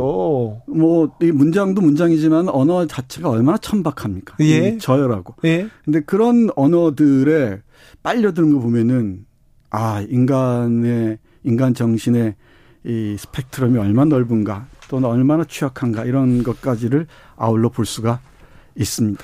러시아 음, 작가들, 문호들의 이렇게 글을 보면 1800년대, 1900년대. 음. 근데 그때 너무 고민을 많이 하고 쓰는 것 같아요. 생각이 음. 너무 많아요. 좀 침통하고 우울하죠. 네. 네. 아, 문장을 읽다 보면, 아, 제가 우울증에 걸릴 것 같고, 음. 어, 이게 무슨 심리묘사에 굉장히 치중하잖아요. 아마 그게 여러 가지 이거 있을 텐데요. 이 유머도 대단 침통한 유머들입니다. 네. 네. 우울한 유머들이죠. 네. 이게 러시아적 풍자 아, 스타일인지도 모르겠는데 워낙 그 이 전제 체제, 전 짜르 체제가 아, 이 사회를 짓누르고 있었기 때문에 그 그런 고민을 통과하지 않고서는 운, 웃음마저도 제대로 얘기할 수 없는 어, 그런 분위기여서가 아닐까 뭐 그런 생각을 합니다. 러시아 작가들은 글을 쓸 때 그 다른 나라 작가에 비해서 그때 1800년대, 1900년대 초반 그때 작가들은 훨씬 고민이 깊었던 것 같아요. 네, 그랬던 네. 것 같아요. 물론 체홉 같이 조금 뭐 어, 거기도 침통하긴 하지만은 좀 조금은 좀 가벼운 소설도 있습니다만은 대체로 그렇죠. 네. 대체로 우울하고 침통합니다. 네. 자, 검찰관 말고 야, 검찰관하고 같이 읽어봤으면 좋겠어. 그런 책이 있습니까 혹시? 그러니까 우크라이나를 에, 좀 궁금해하시는 분이라면은 이 고골이 쓴 이 타라스 불바라는 네. 책이 있고요. 그, 이 우크라이나의 에, 중요한 그 민족 중에 하나가 카자크가 있습니다. 이 네. 카자크의 그 삶, 삶과 풍습 그 신앙을 다룬 어, 작품입니다. 상당히 중요한 작품인데 타라스 불바가 있고요. 이 니콜라이 고골의 초기 작품들 디칸카 근처 마을 근처의 야화 뭐 이런 작품도 번역이 돼 있습니다. 네. 네. 그런 책들도 읽으셨으면 좋겠고 네. 저는 이 체홉의 단편집들도 강력하게 권합니다. 네. 어, 어, 우리 여기서 옛날에 한번 했던 것 같은데 네, 네. 예, 러시아의 에, 그 분위기들을 우리 우리의 맥락 속으로 끌어오면은 네. 아주 풍성한 의미들을 발견할 수 있지 않을까 생각을 네. 합니다. 아 정선태 선생님하고 전쟁과 평화 같은 거 있잖아요. 네. 아, 벽돌 같은 두께 그런 책들 계속 읽어가 읽으면서 음. 난 무슨 생각했어, 막난 음. 느꼈. 그 여기서 아얘왜왜 음. 그러는지 죄와벌을 같이 읽으면서 네. 아이 그 다리를 건너면서 고민하고 집에서 문을 두드리면서 고민하고 음. 돌아서면서 그 고민을 한 세 쪽 쓰거든요. 음. 근데 그런 얘기하면 재밌을 것 같은데요. 그러게요. 이 전쟁과 평화나 안나까리나 같은 거 유튜브 뒤져보면 있긴 있을 겁니다. 네. 제가 얘기한 게. 네. 근데 이 대작들을 읽고 나면은 확실히 사람도 달라 보이고 세상도 달라 보이고 네. 풍경마저도 달라 보입니다. 그리고 또 성취가 있어요. 그 그게 제일 중요하죠. 네, 그죠. 일단 폼이 나요. 아 그래요? 어, 뭔가 내가 뭐 했다 이거. 네, 걸어가는데 좀 으쓱하게 되고. 네. 그게 가장 일차적이죠. 아, 그렇습니다. 일차적인 그 만족감, 성취감이죠. 나 이만큼 했어. 뭐 네. 다음에 따라오는 그 의미나 이런 건 뭐 그 다음 얘기죠. 아, 교수님도 그렇구나. 저만 으쓱하는 줄 알았는데. 아, 교수님도 책 읽고 그러시는군요. 아, 그렇죠. 이, 네. 어, 뭐 두툼한 책들, 꼭 읽어야 할 책들 읽고 나면은 네. 뿌듯하죠. 밤새워 다 읽고 아, 나면. 아, 대하 소설을 읽고 난 그, 음. 이 그 성취감, 네. 아, 포만감은 대단한데요. 네. 아, 저 근데요. 책을 읽는 사람은 책을 놓는 음. 게 쉽, 어, 어려워요. 네. 쉽지 않아요. 그런데 책을 안 읽는 사람은 책을 잡는 게 쉽지 않네. 네. 자, 봄에 책을 네. 못 잡, 잡지 못하고 있는 사람들한테도 한마디 해주세요. 좋은 친구가 기다리고 있다 생각하시고, 네. 어, 가끔씩 네. 찾아봤으면 좋겠습니다. 그러니까. 근데 이 수많은 고전 속에 얼마나 많은 내가 몰랐던 내 친구들 또는 네. 내 모습들이 있을 줄 모릅니다. 아, 책을 쓸 때 뭐 어떤 책은 이렇게 쉽게 썼어 이런 사람도 있는데 거의 대부분 음. 그 사람이 모든 모든 정수리만 모아가지고 네, 정수만 모아서 정수 정수만 모아서 그, 그 그걸 짜서 이렇게 네. 그걸 그걸 책에 담잖아요. 그렇죠. 네. 근데 가장 우려하는 것은 뭐 요약본들 그러니까 다이제스트나 네. 뭐 줄거리를 소개하는 글 읽는 것으로는 감당할 수 없는 뭐 정말 그 이 디테일에서부터 전체적인 맥락까지 예, 볼 수 있으려면 제대로 읽어야죠. 그리고 원전을 읽는 게 완역본을 읽는 게 훨씬 쉽습니다. 그래요? 남들이 소개하는 걸 얘기하는 것보다. 아, 근데 소개하는 거를 왜 그걸 보죠? 글쎄요. 네네네. 네. 저는 잘 이해가 안 됐어요. 네. 그런데 폼이 별로 안 납니다. 아, 그렇습니다. 네. 아, 폼이 중요하군요. 네, 폼이 중요. 아, 저, 저는 그렇거든요. 네. 교수님도 그렇구나. 아, 인생의. 지성인들이 그렇구나. 네, 10분의 9 정도가 폼이고요. 10분의 아. 1 정도가 내공이 아닌가 싶습니다. 아, 그렇습니다. 네. 그러니까 저, 전체가 폼이면은 그건 좀 추려야죠. 아이고, 알겠습니다. 네. 아유, 교수님. 저하고 통하는 게 있었어요. 네. 네. 감사합니다. 네, 고맙습니다. 검찰관 함께 읽어봤습니다. 정선태 교수님, 감사합니다. 저는 내일 오후 5시 5분에 돌아오겠습니다. 지금까지 주진우였습니다.